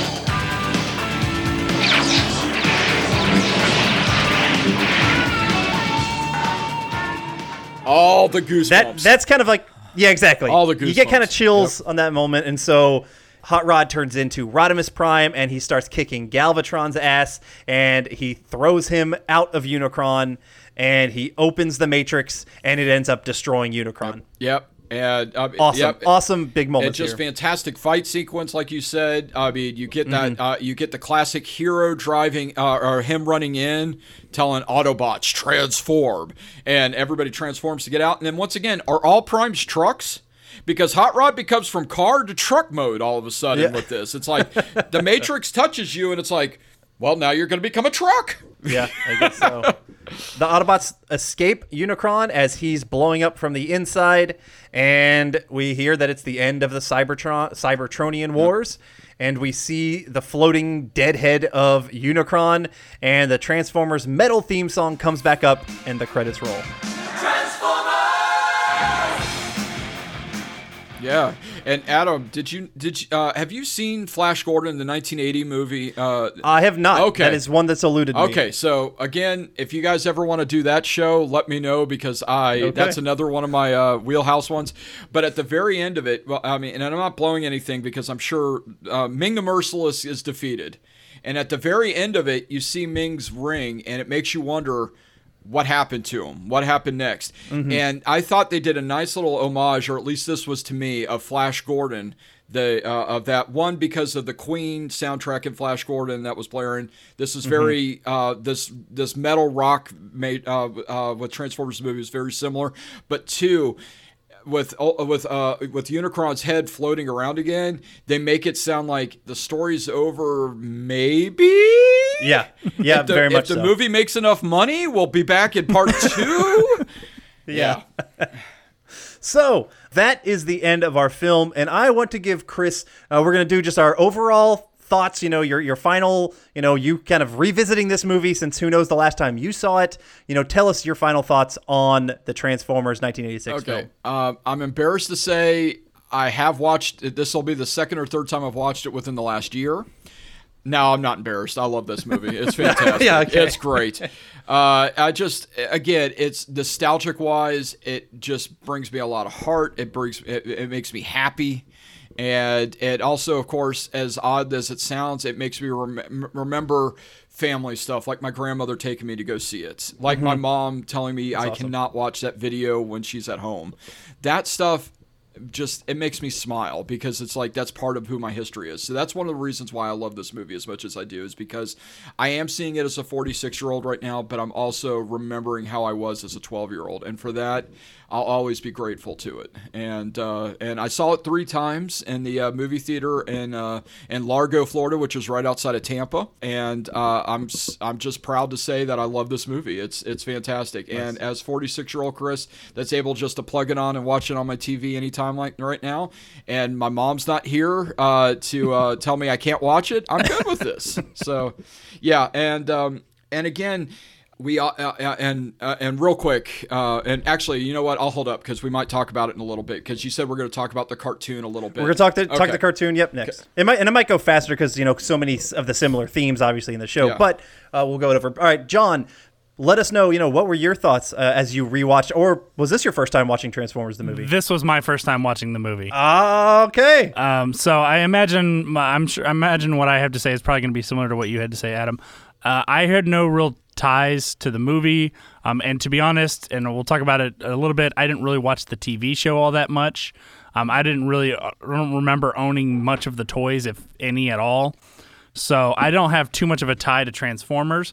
Um, to me, it was okay. It was a little slow. As you said, Chris, I think if I had watched this as a kid and if I had been into Transformers, my view of the movie would have been completely different. And we've seen that a lot on our podcast where we'll watch a movie that we have such a nostalgic love for and it will sort of season our opinion, as it were, towards one thing or another.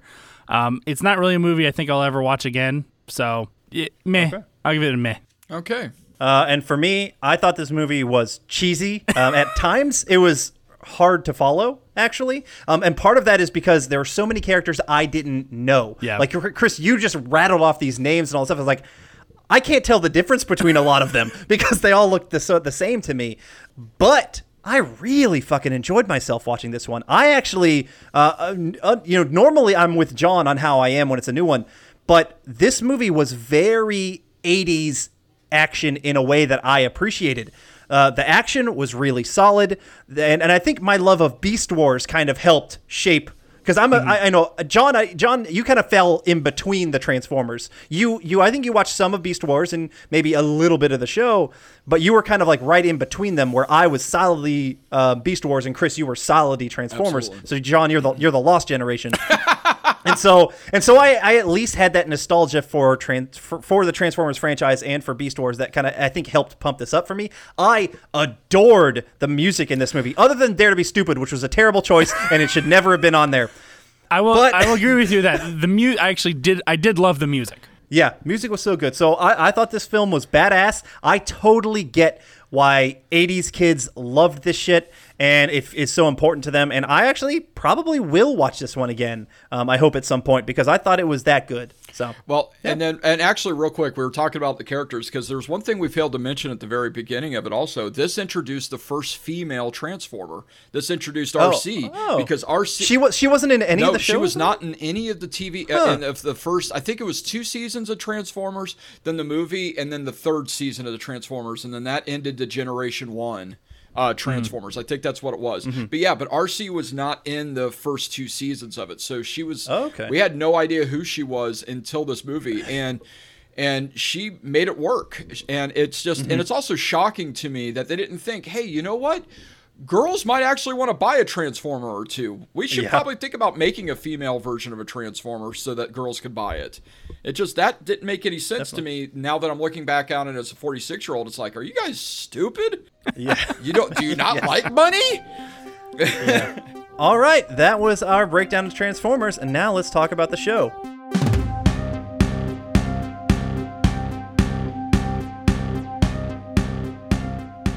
So, the show started in 1984. It went to 1987. It had a total of four seasons and 98 episodes.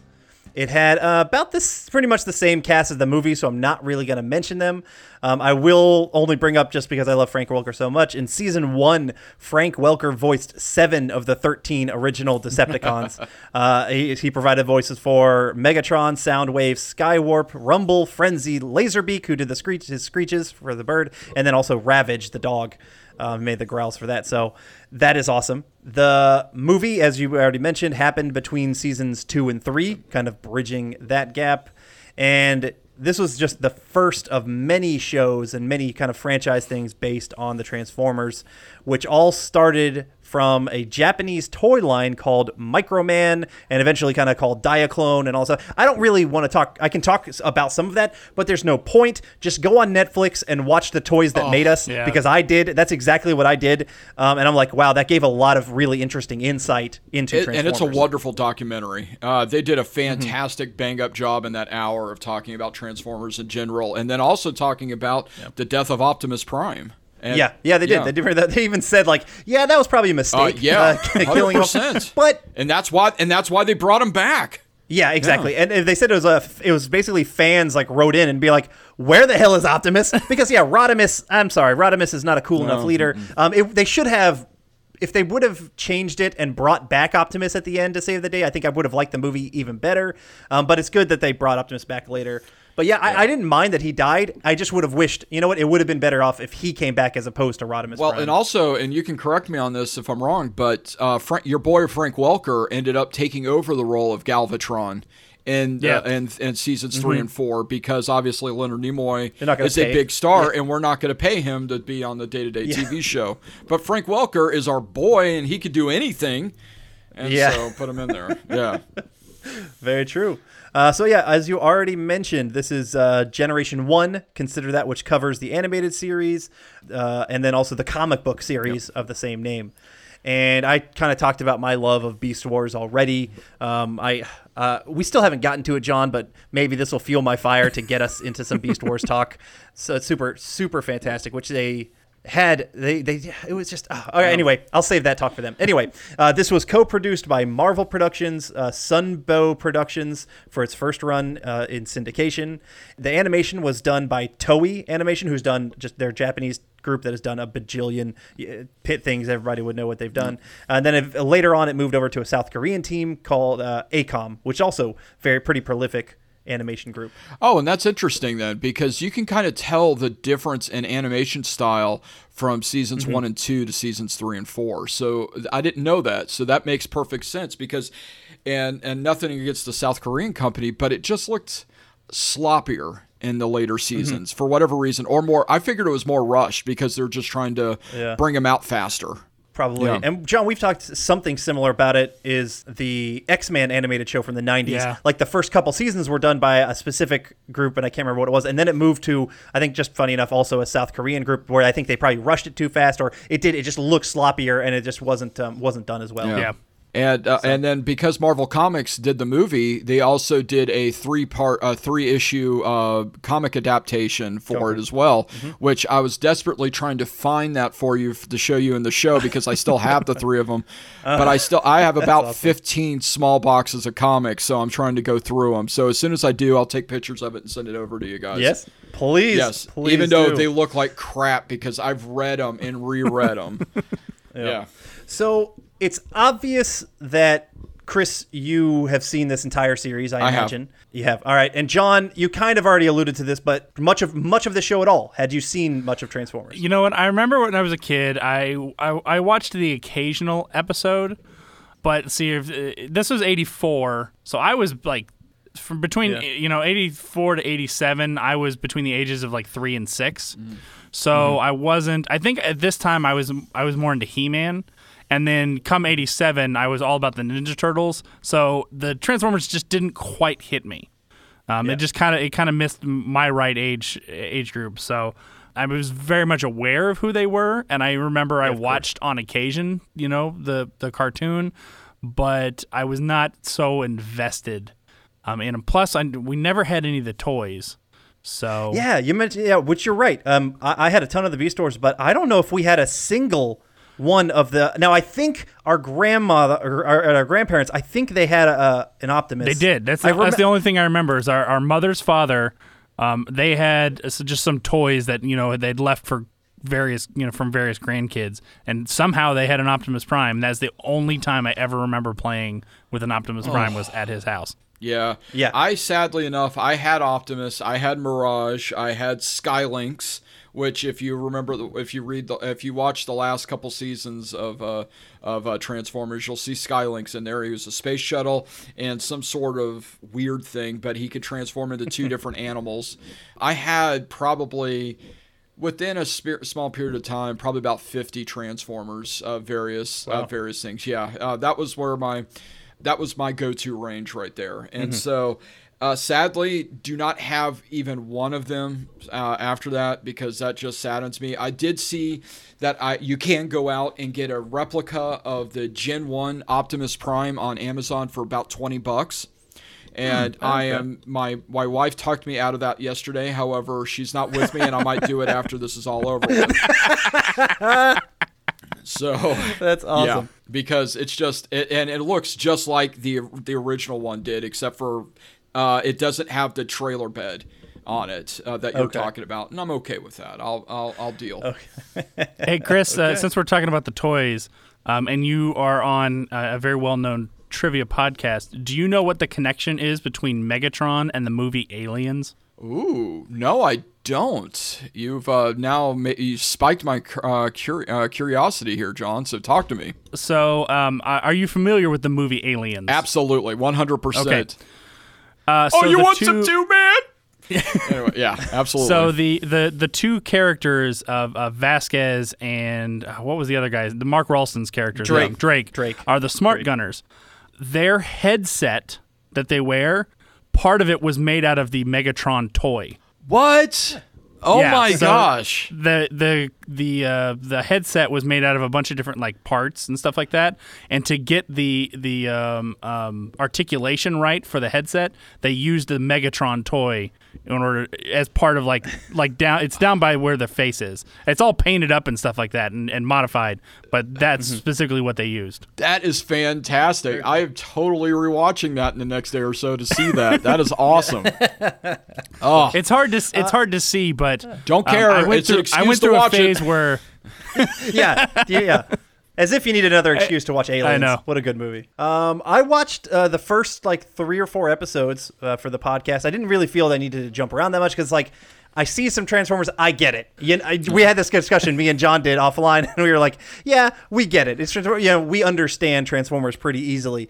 But I thought it was kind of funny early on, while they're kind of on Cybertron in like the first episode, uh, you know, you see them in their transformed stages where they're kind of humanoid and then they transform into their other stuff. Before they come to Earth, they don't obviously look like um, Earth style vehicles or stuff like that. Yeah. But when they are in their humanoid esque form, you know, like their two biped form, they still look exactly as the same as they do from Earth. It's like so. It's like what? So they're like he looks like a regular like you know F-16 jet or whatever, and then while on Cybertron he turns into something that's totally not a jet. it's like wait a minute, those two things don't go together at all. It looked really.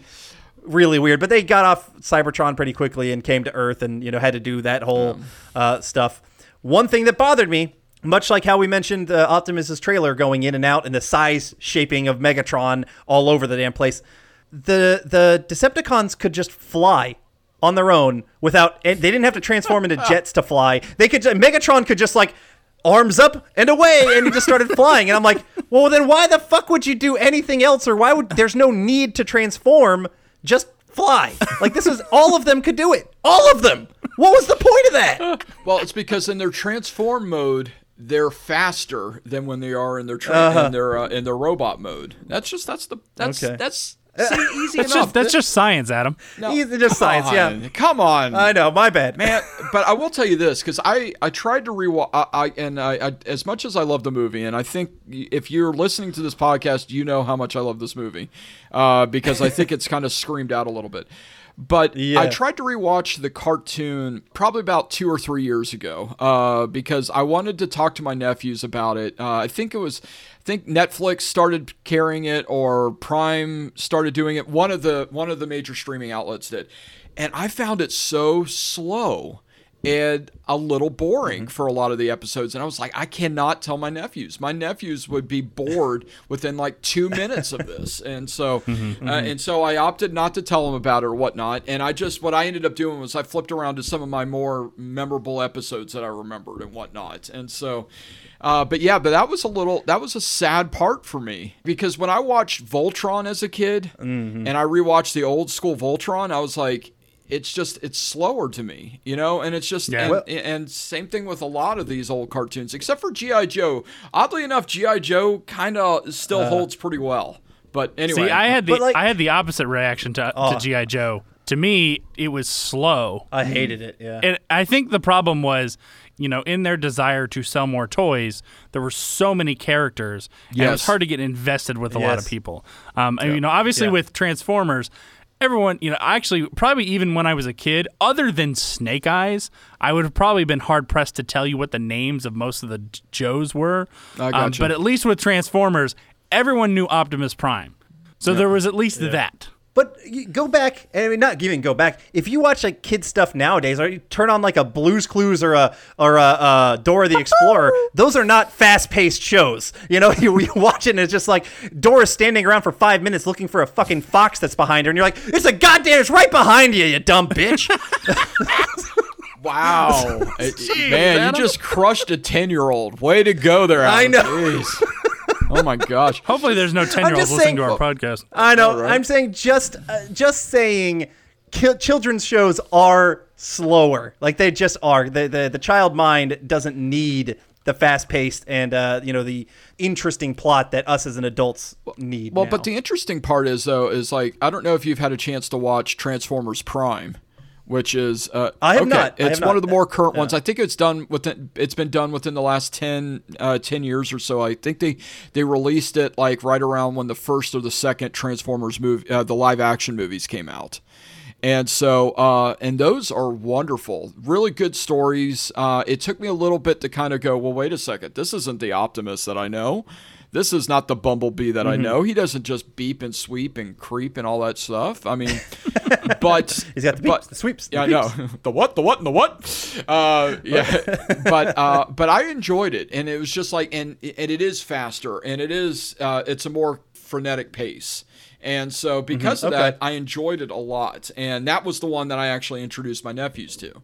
Was that one? Okay. And they enjoyed the heck out of that, and so that was nice. Yeah. okay. Nice. Yeah. So, so, so we're just saying kids are smarter than we were. We were dumb, boring kids back in the 80s. Pretty much, or we were just so en- enthralled with eating our uh, our uh, Froot Loops or uh, Sure, our, yeah. our Rice Krispies or whatever it is that we didn't really care what was on the TV. Exactly. We were having a good time. We were hopped up on our sugar. It was right. fine. Ma, give me my adrenaline shot. Let's go. yeah, exactly. Uh, all right, we got to mention we talked about the metal version for the movie, but now let's talk the original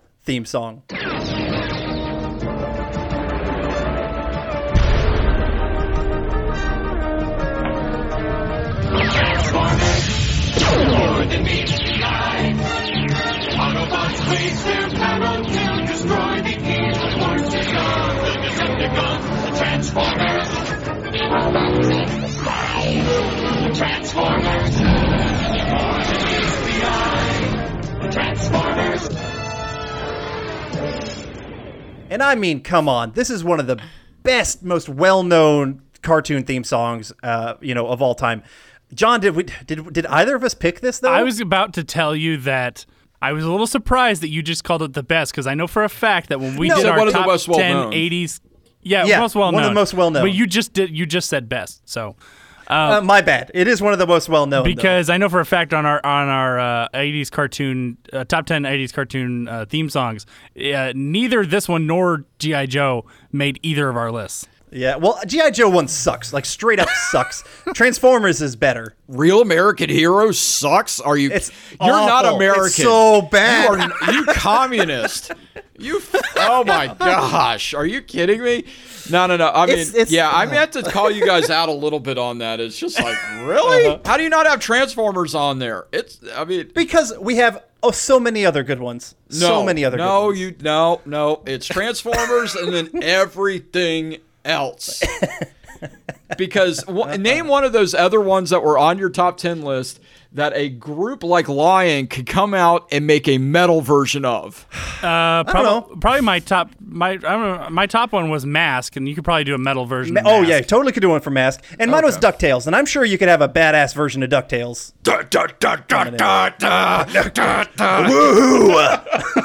Yeah. I see what you mean. As as you mentioned earlier, the so we had the the animation, which was done in Japan at first. I thought it actually held up pretty good. Like even watching it today, I thought it wasn't amazing. It wasn't as good as you know probably what the the Transformers Prime is right now. It also wasn't as bad as a lot of that filmation stuff, like a He Man or BraveStarr. Those ones are just bad animation. They really are. Um, but this one I thought was uh, pretty decent. I did see some color issues. Like Megatron's arm cannon would go from dark to the same like uh, gray color, like back and forth, depending on how lazy the uh, colorist was. Stuff like that. But for me, I'm just gonna go. I'm gonna I'm gonna ease into my final thoughts on the series, and then let's uh, let's talk John, and then Chris. You'll have the final word on this on the series. All right. As someone who didn't really watch the show when I was younger, I'm gonna say I was actually kind of surprised at how much I actually enjoyed the first couple seasons or the first couple episodes. It probably no no I yeah I think I went I watched the show first and then the movie. Um, but you know what that show I was actually pretty engaged. If I didn't have to do my notes, I probably would have you know been okay and it was it was decent the voice acting obviously incredible um so you know what i felt even though yeah it probably has some slow moments i thought the show was actually kind of a thumbs up for me I had I had roughly the same thoughts about the TV show that I had about the the movie. Um, I was not a Transformers guy, so I don't have a real nostalgic pull for it. I watched a few episodes; they were okay. They were a little slow. I really don't have much more to add to that, so I was just going to kind of leave it at that. yeah you're gonna stay in disguise Yeah. i see what you mean all right chris take us home chris Yeah, for me, uh, again, the cartoon, like I said, didn't. It, for me, it didn't hold up very well as opposed to the movie. The movie, I thought, was at a very, it was a wonderful pace. Uh, unlike um, what John felt, I thought it was very fast paced. I enjoyed it. I was not bored with it one bit. Whereas watching, especially the older ones, uh, the older uh, episodes of the uh, original series was a little bit slower and was not as enjoyable as I remember it as said 10, 12, 13 year old. Um, I will say that uh, if you do like uh, the movie uh, or Transformers the movie, you do need to watch The Return of Optimus Prime, which is a two part series that was, I believe, I think it's in the final season uh, uh, of of Transformers because I think it was that and then it was done. Where you see the return of Optimus Prime, you see uh, uh, Rodimus Prime come back to being Hot Rod, and even though the episodes are not that great, the two episodes are not that great, you still need to see Optimus return to the glory that he is. And then finally, my only last thing I want to mention is if you really do like the Generation One, there's a cart, uh, comic book company called IDW, and IDW did a fantastic run of Transformers Gen One. And it's wonderful, and it's just like it takes up where the uh, cartoon series uh, left off, um, uh, uh, right before uh, the movie. Uh, so right after season two, and it was just it was wonderful, and I just highly recommend it for anybody that's interested in reading more about the Gen One and the Gen One style of the Transformers, and not that Michael Bay bullcrap that is out there in the world anymore. Because no, Optimus does not have flames. He doesn't need to have flames. He's Optimus freaking Prime. Bumblebee does not beep beep beep beep beep and play radio stuff. He is freaking Bumblebee, all right? But anyway, but IDW does a fantastic job uh, with that Gen 1. So if you can go out there, I think it's in trade paperback and graphic novel form now, and I just highly recommend anybody reading it, especially if you remember the Transformers like I did as a kid and really enjoyed it. Cool. all right well that was our discussion on transformers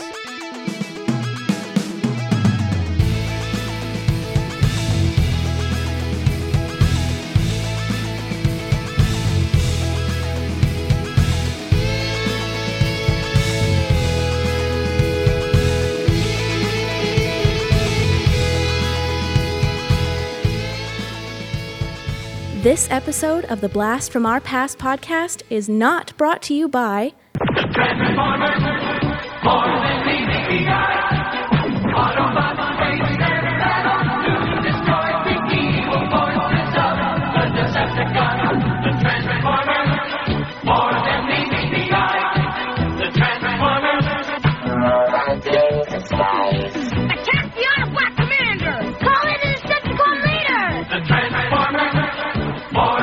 The Transformers, sold separately from Hasbro.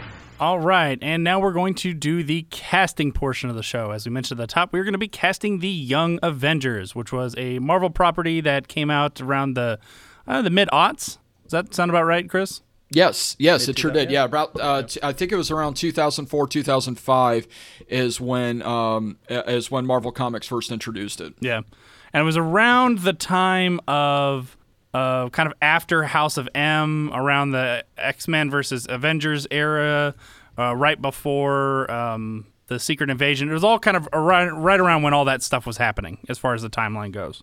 Um, so we're gonna do uh, six of the characters, which are Iron Lad, Hulkling, Patriot, Wiccan, Stature, and Speed, and we'll give kind of a brief little explanation as to who everyone is. Um, if you are a fan of comics and you've not read it, um, I recently, I'm about three fourths of the way through the complete collection of the Young Avengers. It's a great story. Actually, really en- enjoying it. And the artwork uh, by Jim Cheung is phenomenal. I love. Yeah. Uh, Jim Cheung actually, he- he's been an artist for quite some time. He actually did a. Uh, uh, uh, comic book series a number of years ago for a uh, for a comic company called CrossGen, uh, called uh, Scion, and it was just it was it was a beautiful fantasy uh, slash sword anim- uh, comic book uh, series. It was wonderful, and then. Um, Marvel, seeing what they ha- uh, seeing the work that they did, signed him over, and now unfortunately he just mostly does comic uh, comic covers and stuff like that. but okay. he, but he, I love anytime that he's able to do a series, and luckily with Young Avengers, he was one of the main. Him and a guy by the name of uh, Allan Heinberg, who was the writer of the series, uh, were the ones that originally created it. Okay. So, Nice. yeah. And some people out there might be wondering, wait a minute, what about Kate Bishop and America Chavez? They were also in Young Avengers and some other stuff. We have actually already cast them back when we did uh, West Coast Avengers. Okay. And so we didn't feel the need to recast, to, to, to actually already recast some others. Well, So. and I just said Alexandra Shipp, who played Storm, would be a fantastic Mm. uh, uh, Miss America. I think she'd be amazing Mhm. as uh, um, as America Chavez. She would be great. So, Yeah. anyway, it's good. So, All right. Well, let's go ahead and just kind of, we're going to go actually just kind of go down the list that I just mentioned. So we'll start with Iron Lad. Uh, now, Iron Lad, I'll give you a brief, brief, uh, quick synopsis. Iron Lad is actually a young Kang the Conqueror. So in the story, uh, Kang the Conqueror comes to his younger self, um, and I forget exactly what happened, but uh, Iron Lad uh, was horrified at what he was going to become, so he comes to the past or to the future. I forget. The forget. past. The past. The past. That's right. Yeah. Comes to the past to try and uh, help stop himself, essentially. Uh, so, and it, I believe that uh, his uh, his armor is it's kind of it looks like uh, it sort of looks like Iron Man, but I think it also has it was partially created by the Vision. yes, that's correct. Yeah. Elements of both for sure. So, um, a lot of these guys, with a couple of exceptions, can really kind of you can cast a lot of. There's a lot of uh, openness as to who you can cast with this. I'm gonna jump in with mine. Um, I, I, you know, all these guys, they're young. That's why it's the Young Avengers. So I tried to stick with people who are around their mid to early 20s. Um, 'cause hopefully, if it was, if it became a property, it would be something that they could, you know, hold for a good, you know, decade or so as as the characters kind of grow up. So uh, I went with the young actor who I actually don't know very well, uh, but he's got a, uh, you know, he's got a good amount of, of credits to his name but uh, he is on the apparently much beloved TV show The Umbrella Academy. Um, He plays a character named Ben Hargreaves on there. I'm not actually. I started. I tried to read The Umbrella Academy, and I just couldn't get into it. so I didn't. I haven't bothered watching the the the TV show. Um, but I went with an actor named Justin H. Min. Okay. I, I've not seen. I'm with you though. Uh, multiple people have been like, "Oh, have you been watching Umbrella Academy?" I'm like, "No, I don't watch anime." And they're like, "It's not anime, you idiot." I, I, I think there's some. See, I so I have no idea what it is or anything like that. But uh, you know what? Based on people saying how awesome it is, you could probably yeah, it's probably a good. That's a good show to pull from. So cool. Okay. Well, Adam, who did you go with? Uh, I went with uh, I, I did the exact same thing you did. I have to, you know, I really wanted to stick between like the the young, you know, under 25 as much as I could uh, to try and do this. And so I went with an actor who I recognized most from um, a YouTube original show that actually is kind of blown up. I think it's going to be coming on Netflix, and I'm excited to see uh, some more episodes, which I haven't seen all of them. Um, and he played uh, Johnny's son, who ended up getting uh, taught by under Ralph Macchio in the show Cobra Kai. I went with Tanner Buchanan. Oh, okay. As my Iron Lad. All right. Wow, that's pretty cool. I, I, I you know, Yeah. Cobra Kai is a show that's not talked about near enough. It, it is Yeah. solid. It is Yeah. so solid. I'm glad that Netflix is actually going to be getting the first two seasons on there, so hopefully more people can see it. Mm-hmm. So, yeah, because I haven't seen it. I mean, Yeah. he's it's solid. Looks like a good, uh, good kid. A lot of stuff to his name, so I, I'm sure he's a probably solid pick. Cool. All right, Chris, who did you go with? All right. Well, uh, I was trying to rem- uh, uh, with Iron Lad. Uh, I was thinking, okay, it needs to be somebody slim of build, Uh, and it also needs to be somebody who's completely pretentious because that's something that Iron Lad absolutely was. And then I remember back uh, with the uh, movie Ender's Game. And Ender in Ender's Game was Asa, uh, Asa Butterfield. And that Yeah. guy I thought was would be a fantastic Iron Lad. One, he could bulk up a little bit if he needs to, but he really doesn't need to. He could stay um, the the size build that he is, but he just like I said, he has that pretentiousness that I think would be perfect for the Iron Lad role. I like that pick a lot. Jo- I think John and I are both pretty high on Asa Butterfield because um, we're big fans of the movie uh, Hugo. Yes. um, we uh, that was he was Hugo in that one.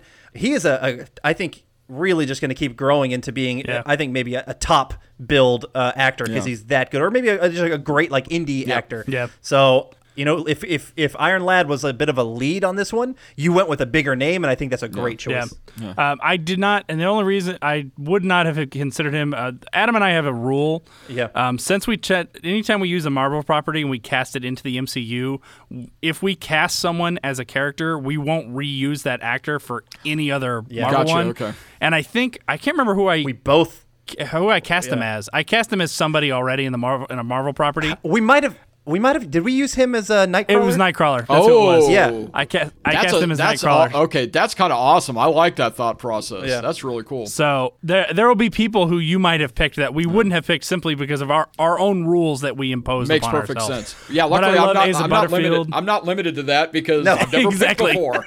Exactly. yeah. Um, have you ever seen uh, the show Sex Education? No, not yet. It's a kind of a British. It's on Netflix, but it's Yeah. kind of like a British comedy show. It's really funny. He's the he's the star of that one. Oh, okay. So, I didn't but know that I'm he was all, in that. Okay. Yeah, I'm all about some Asa Butterfield, so I love that. All right, so next we have Hulkling, who kind of has an in- he's a unique set of powers. He's actually, and I cannot remember which one's which. I, he's the son of a Kree princess and a Skrull prince. Yes, that's or correct. the or okay, or I couldn't remember if it was that or if it was the opposite. A lot, a lot of people are just be like they just assume like he's a little Hulk, Right. Because his name is Hulkling, but he has nothing to do with Hulk like that. Um, and he's got like shape shifting abilities because of his Skrull, his scr- uh, Skrull heritage Yeah. and things like that. So that's pretty cool. So, and um, he is one of two uh, LGBT characters in this list Um, because mm-hmm. he is in a, a relationship with Wiccan. Mm-hmm.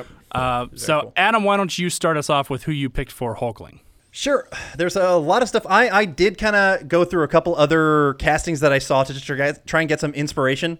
And every other casting that I saw had this guy as their Hulkling. And I was like, man, I, I haven't seen him in much. And so that's really why I, it was kind of hard for me to pick him at first. But he's been in that show Teen Wolf, which was, you know, a good little actiony um, teen drama show. So I think there's, uh, I like, I like seeing that because someone who's had some kind of action in their series. He's also been in the show called Bosch, um, some other stuff that you know not that big. But I think when it comes to his look, it you you slap some green paint on this dude, and you look exactly like Hulkling to me. His name is Mason Dye. That's who I went with for my Hulkling. Yeah, he definitely Yeah. looks a lot like the drawings. Yeah, you're right. Mm-hmm. That the jaw and the whole bit. Yep, absolutely. Yeah. All right. All right, Chris, who did you go with? Uh, I went with uh, actually somebody's played a uh, a comic book character on TV before. I went with David Mazouz uh, from Gotham. Uh, he played young Bruce Wayne.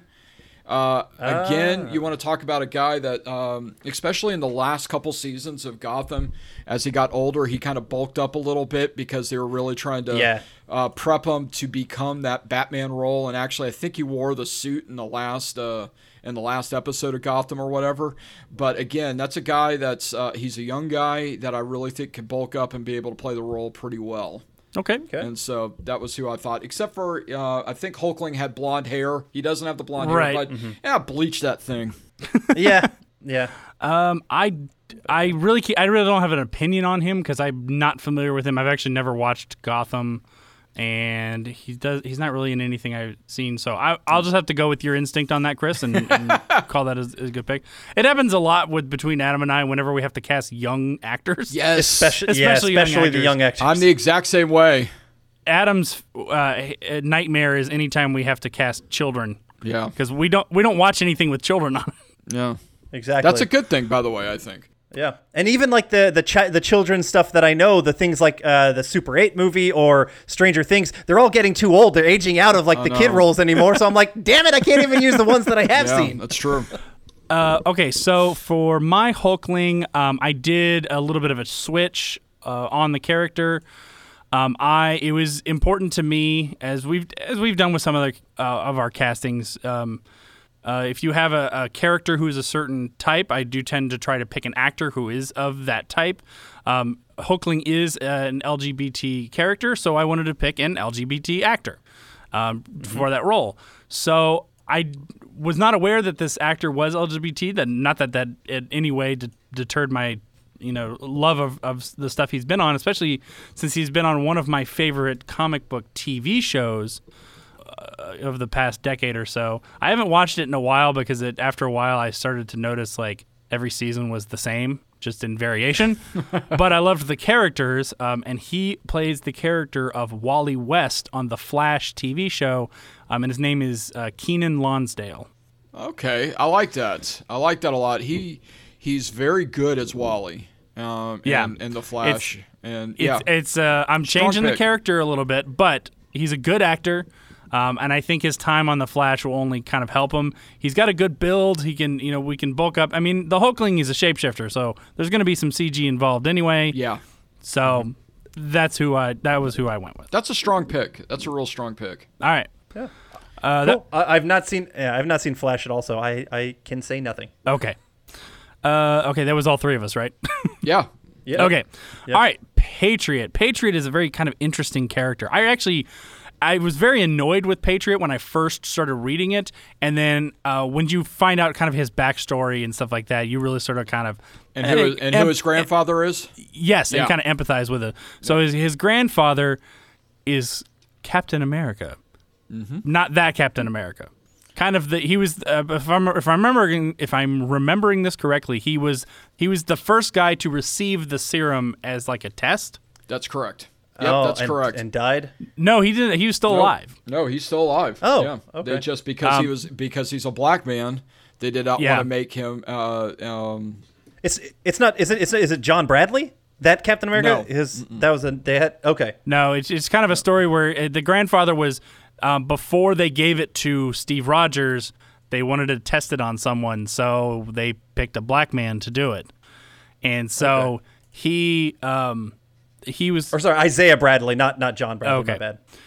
But not him either. No, Okay. but it's his. It's this. It's Patriot's grandfather, and in the beginning, you think that Patriot gets his his powers because he had to have a blood transfusion from his grandfather, um, and then you find out that actually he doesn't have powers. He's been using a serum that he's been stealing off of people in order to have these Ah. powers. Um, and Okay. it, it deals with it, it's it's nice because then it kind of turns into a little bit of an addiction tale and having to overcome that and his insecurities as a person. So he he turns into a much deeper character than they they kind of show you at first. okay. and, So, uh, cr- and oh, also ahead. he's and also he's one of the ones that actually he has stuck around longer than any of Hmm. the other uh, young uh, young Avenger characters because most of the young Avenger characters, except for Miss America uh, and Ho- the the Lady Hawkeye and whatnot, most of them have kind of you don't see very much of them anymore, unfortunately. Yeah. But Patriot has been popping up in a lot of the uh, uh, Sam Wilson Falcon issues lately, and uh, he's Nice. becoming a sidekick to uh, Falcon in that Cool. Patriot I like role. that. Yeah. Okay. I like that.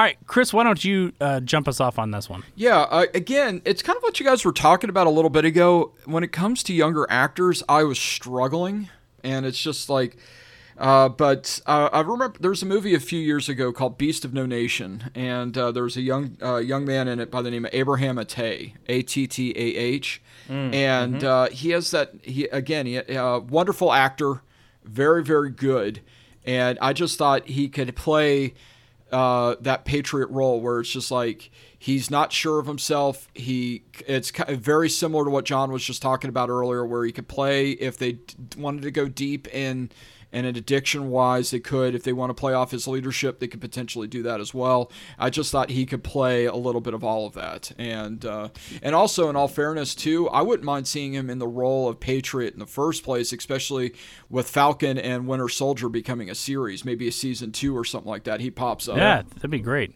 That, I agree. Um, you know what? I think I actually looked at him when I was Hmm. when I was looking at my stuff. He was also uh, he was also in Spider-Man: Homecoming. Yes. Uh, Yeah, it's a small part. It was a very small though, part. Yeah, so- yeah.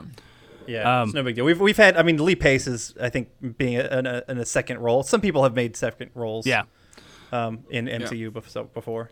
But uh, So, yeah, I I'm was cool gonna with say that. Angela. I was gonna say Angela Bassett. She's played a couple roles in the MCU. So Yeah. yeah, Yeah, very true. cool. I'm cool with that. So, okay. Um, I'm gonna I'll jump in with mine. I went with probably somebody who is a little bit well. He he- he's on a little bit more well-known TV show. I, he's a little bit younger, but I think uh, he probably had the right attitude.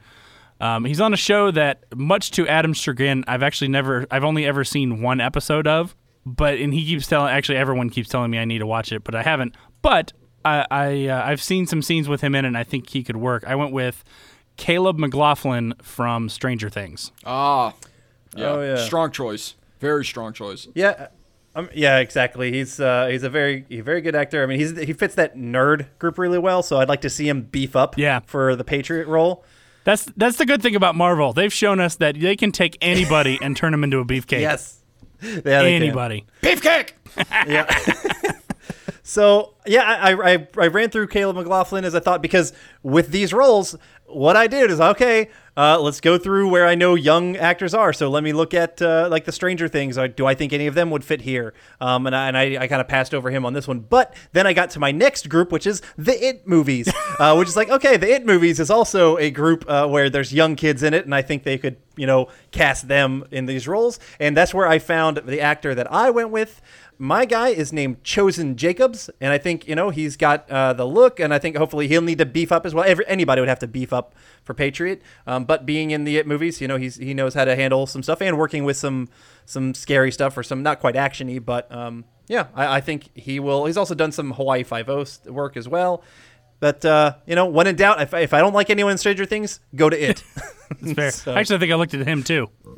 I did not. Okay, okay. All right. Uh, let's go to Wiccan. Uh, Wiccan is, uh, as I mentioned, he's kind of the uh, the significant other, the the lover, or however you want to call it, of Hulkling. But also, Wiccan is important because he is the child or one of the children of Scarlet Witch from the uh, M Day And Vision. and Vision. Yes. Yep. Uh, Yeah. From the whole M Day saga or House of M saga. Yes. And so, out of all of the people on here, I this this one was probably my uh, biggest name. Okay. Um, he was also my oldest one, so he, but he he plays a relatively young character, and he, he still looks pretty young, so I, I think he could he could do fine.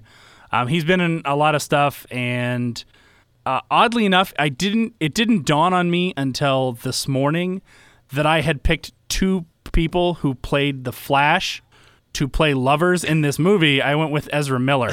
Oh. okay. Ezra, he is definitely the biggest name. Um, is he in that? Is, is he not almost thirty yet? He's probably not. He's still a young guy. Uh, he's in his like he's like uh, he's like in slight he's like 27. Ninety-two. Yeah, twenty-seven. Okay, but he still looks He like still he looks can pretty young, get- yeah. play young. I think he is a he's a good good choice for Wiccan. He's got that that Wiccan look. If I had to pick one, and he's done stuff in the wizard world already because he's worked in the, the Harry or in the Harry Potter Yep. series or the the um the more recent ones, the Fantastic Beasts series. Yeah. So yeah, I think it's a great choice. Okay. Well, Adam, who did you go with?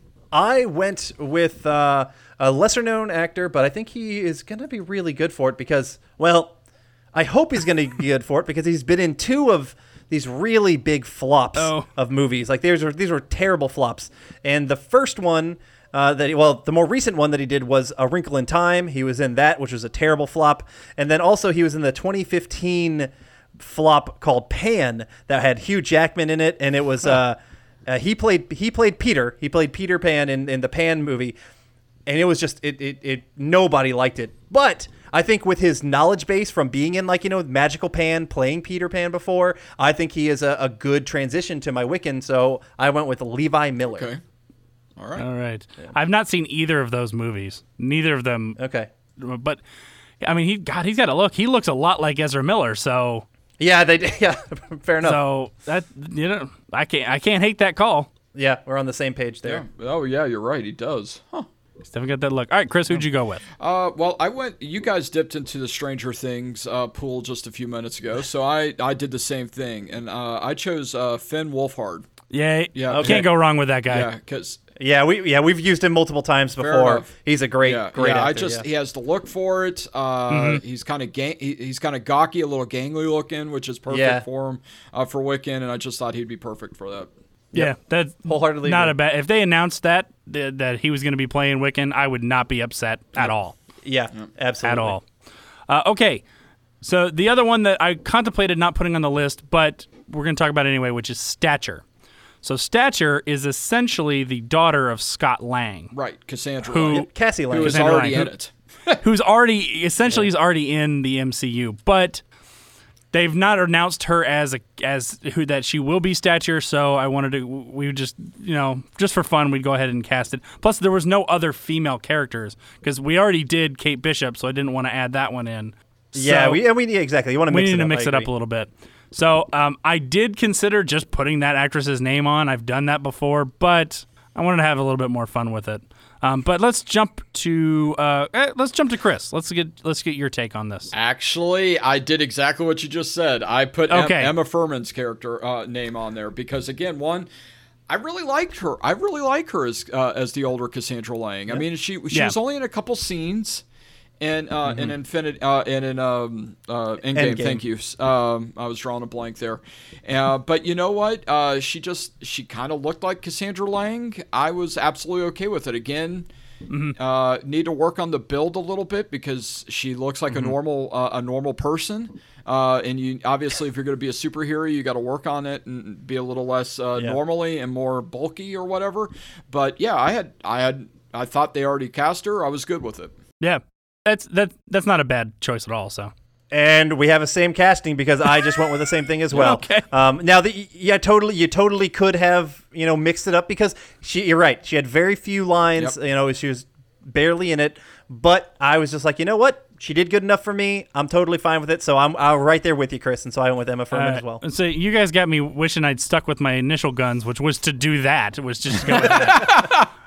but I did pick somebody else, so I'll just go ahead and, and talk about it. Um, we, my wife and I started watching this show um, that just came out this year on Netflix.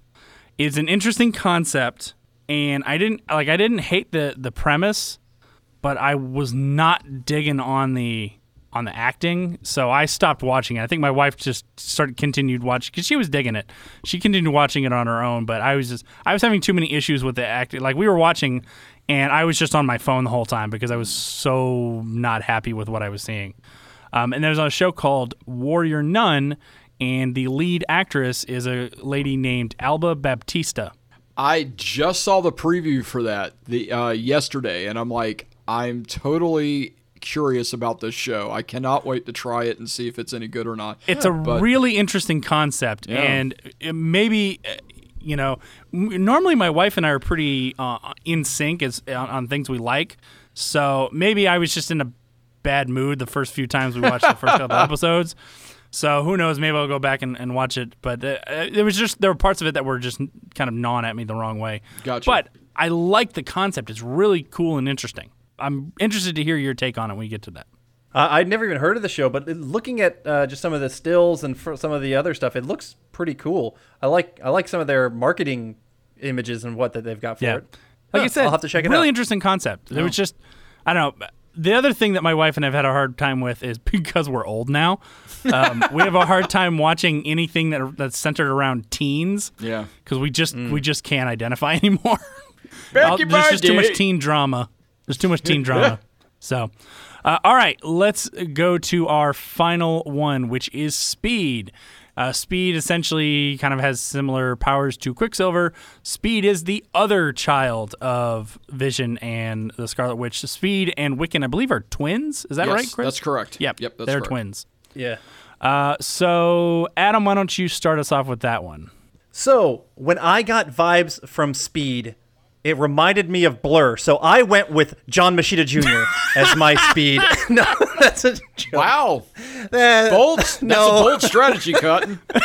Yeah. See if it pays off Um, for him. yeah, no. So I I know Wiccan and Speed are supposed to be twins, but I actually didn't dive that way. Um, I wanted to make sure I wanted to get get some other representation. I wanted uh, to make sure there was some Hispanic in my representation in my That's casting, which I didn't really have in any of my other stuff.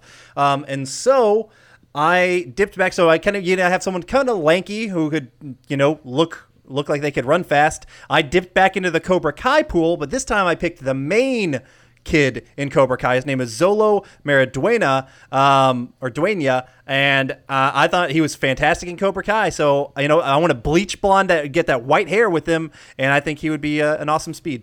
That's a cool, Cool. choice. I like that. I like that. I, I wish I thought more outside the box like you guys did. Uh, I'm a little frustrated with myself on that for sure. Uh, Eh, it's okay. It's your first your time. first I mean, time. this is yeah, All right, I appreciate that. That's yeah. Don't don't don't sweat that. I, I- But I mean, but we all we all know John Moschitta Jr. is the best casting for this one. One hundred percent. I'm sure at this point he probably has the right hair color. Uh, yeah, Uh, all right, I'll jump in with mine. I kind of, I kind of went with a little bit of an unknown.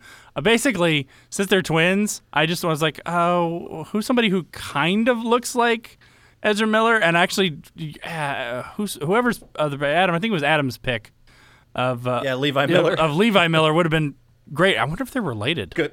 Oh yeah, they're both Ezra. Oh well, well, my guy's born in Australia. Okay, so is probably Ezra not. Miller Australian?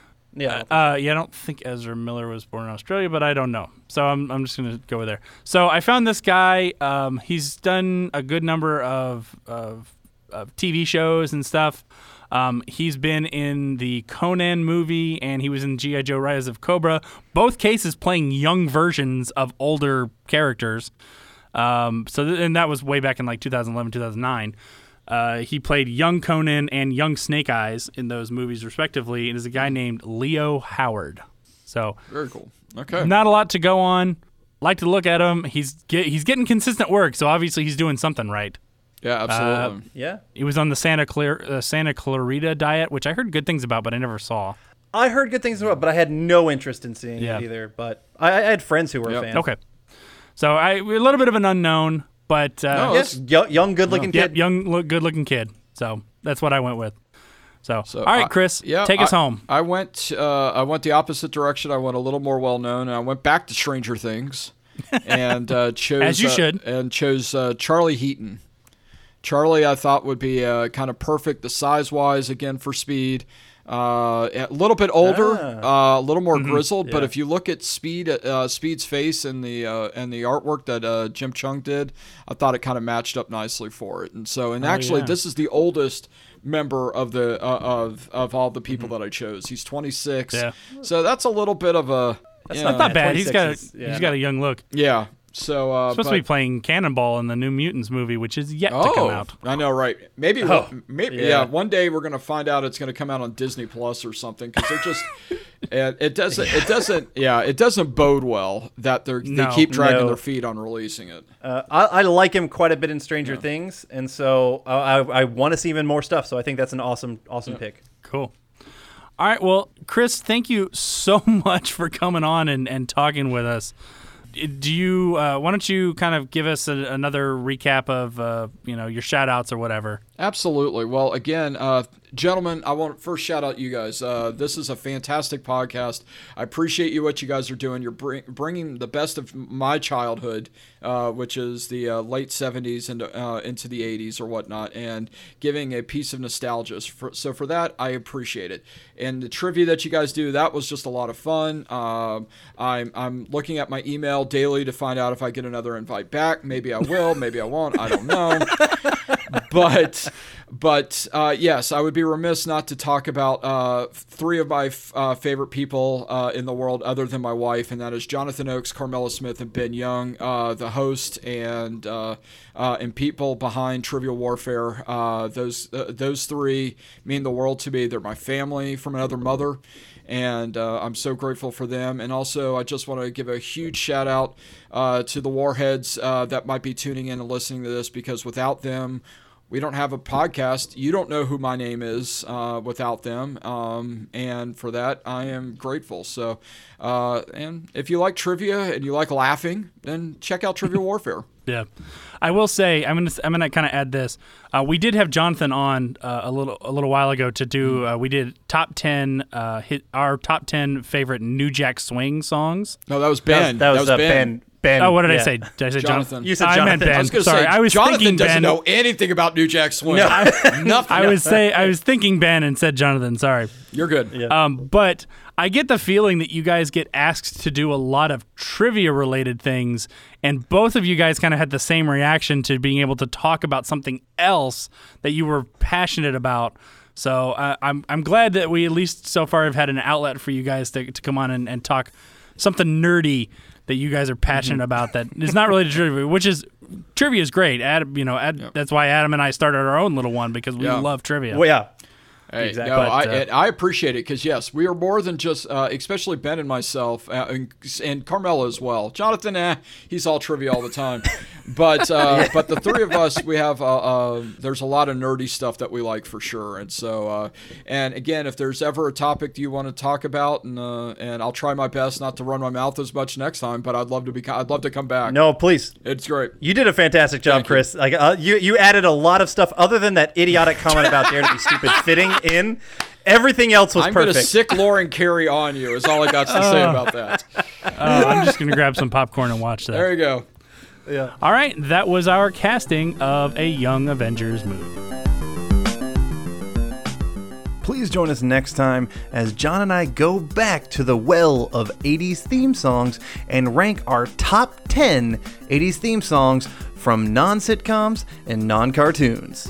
If you have any questions or comments, you can reach us at blastfromourpast at gmail.com. And if you want to suggest a movie or TV show from your childhood or to be a guest on the podcast, go over to patreon.com backslash blastpastcast and pick a tier that works for you. To find us on social media, search for at blastpastcast. So until next time, I'm John, And I'm Adam. and thanks for joining us. See you next time.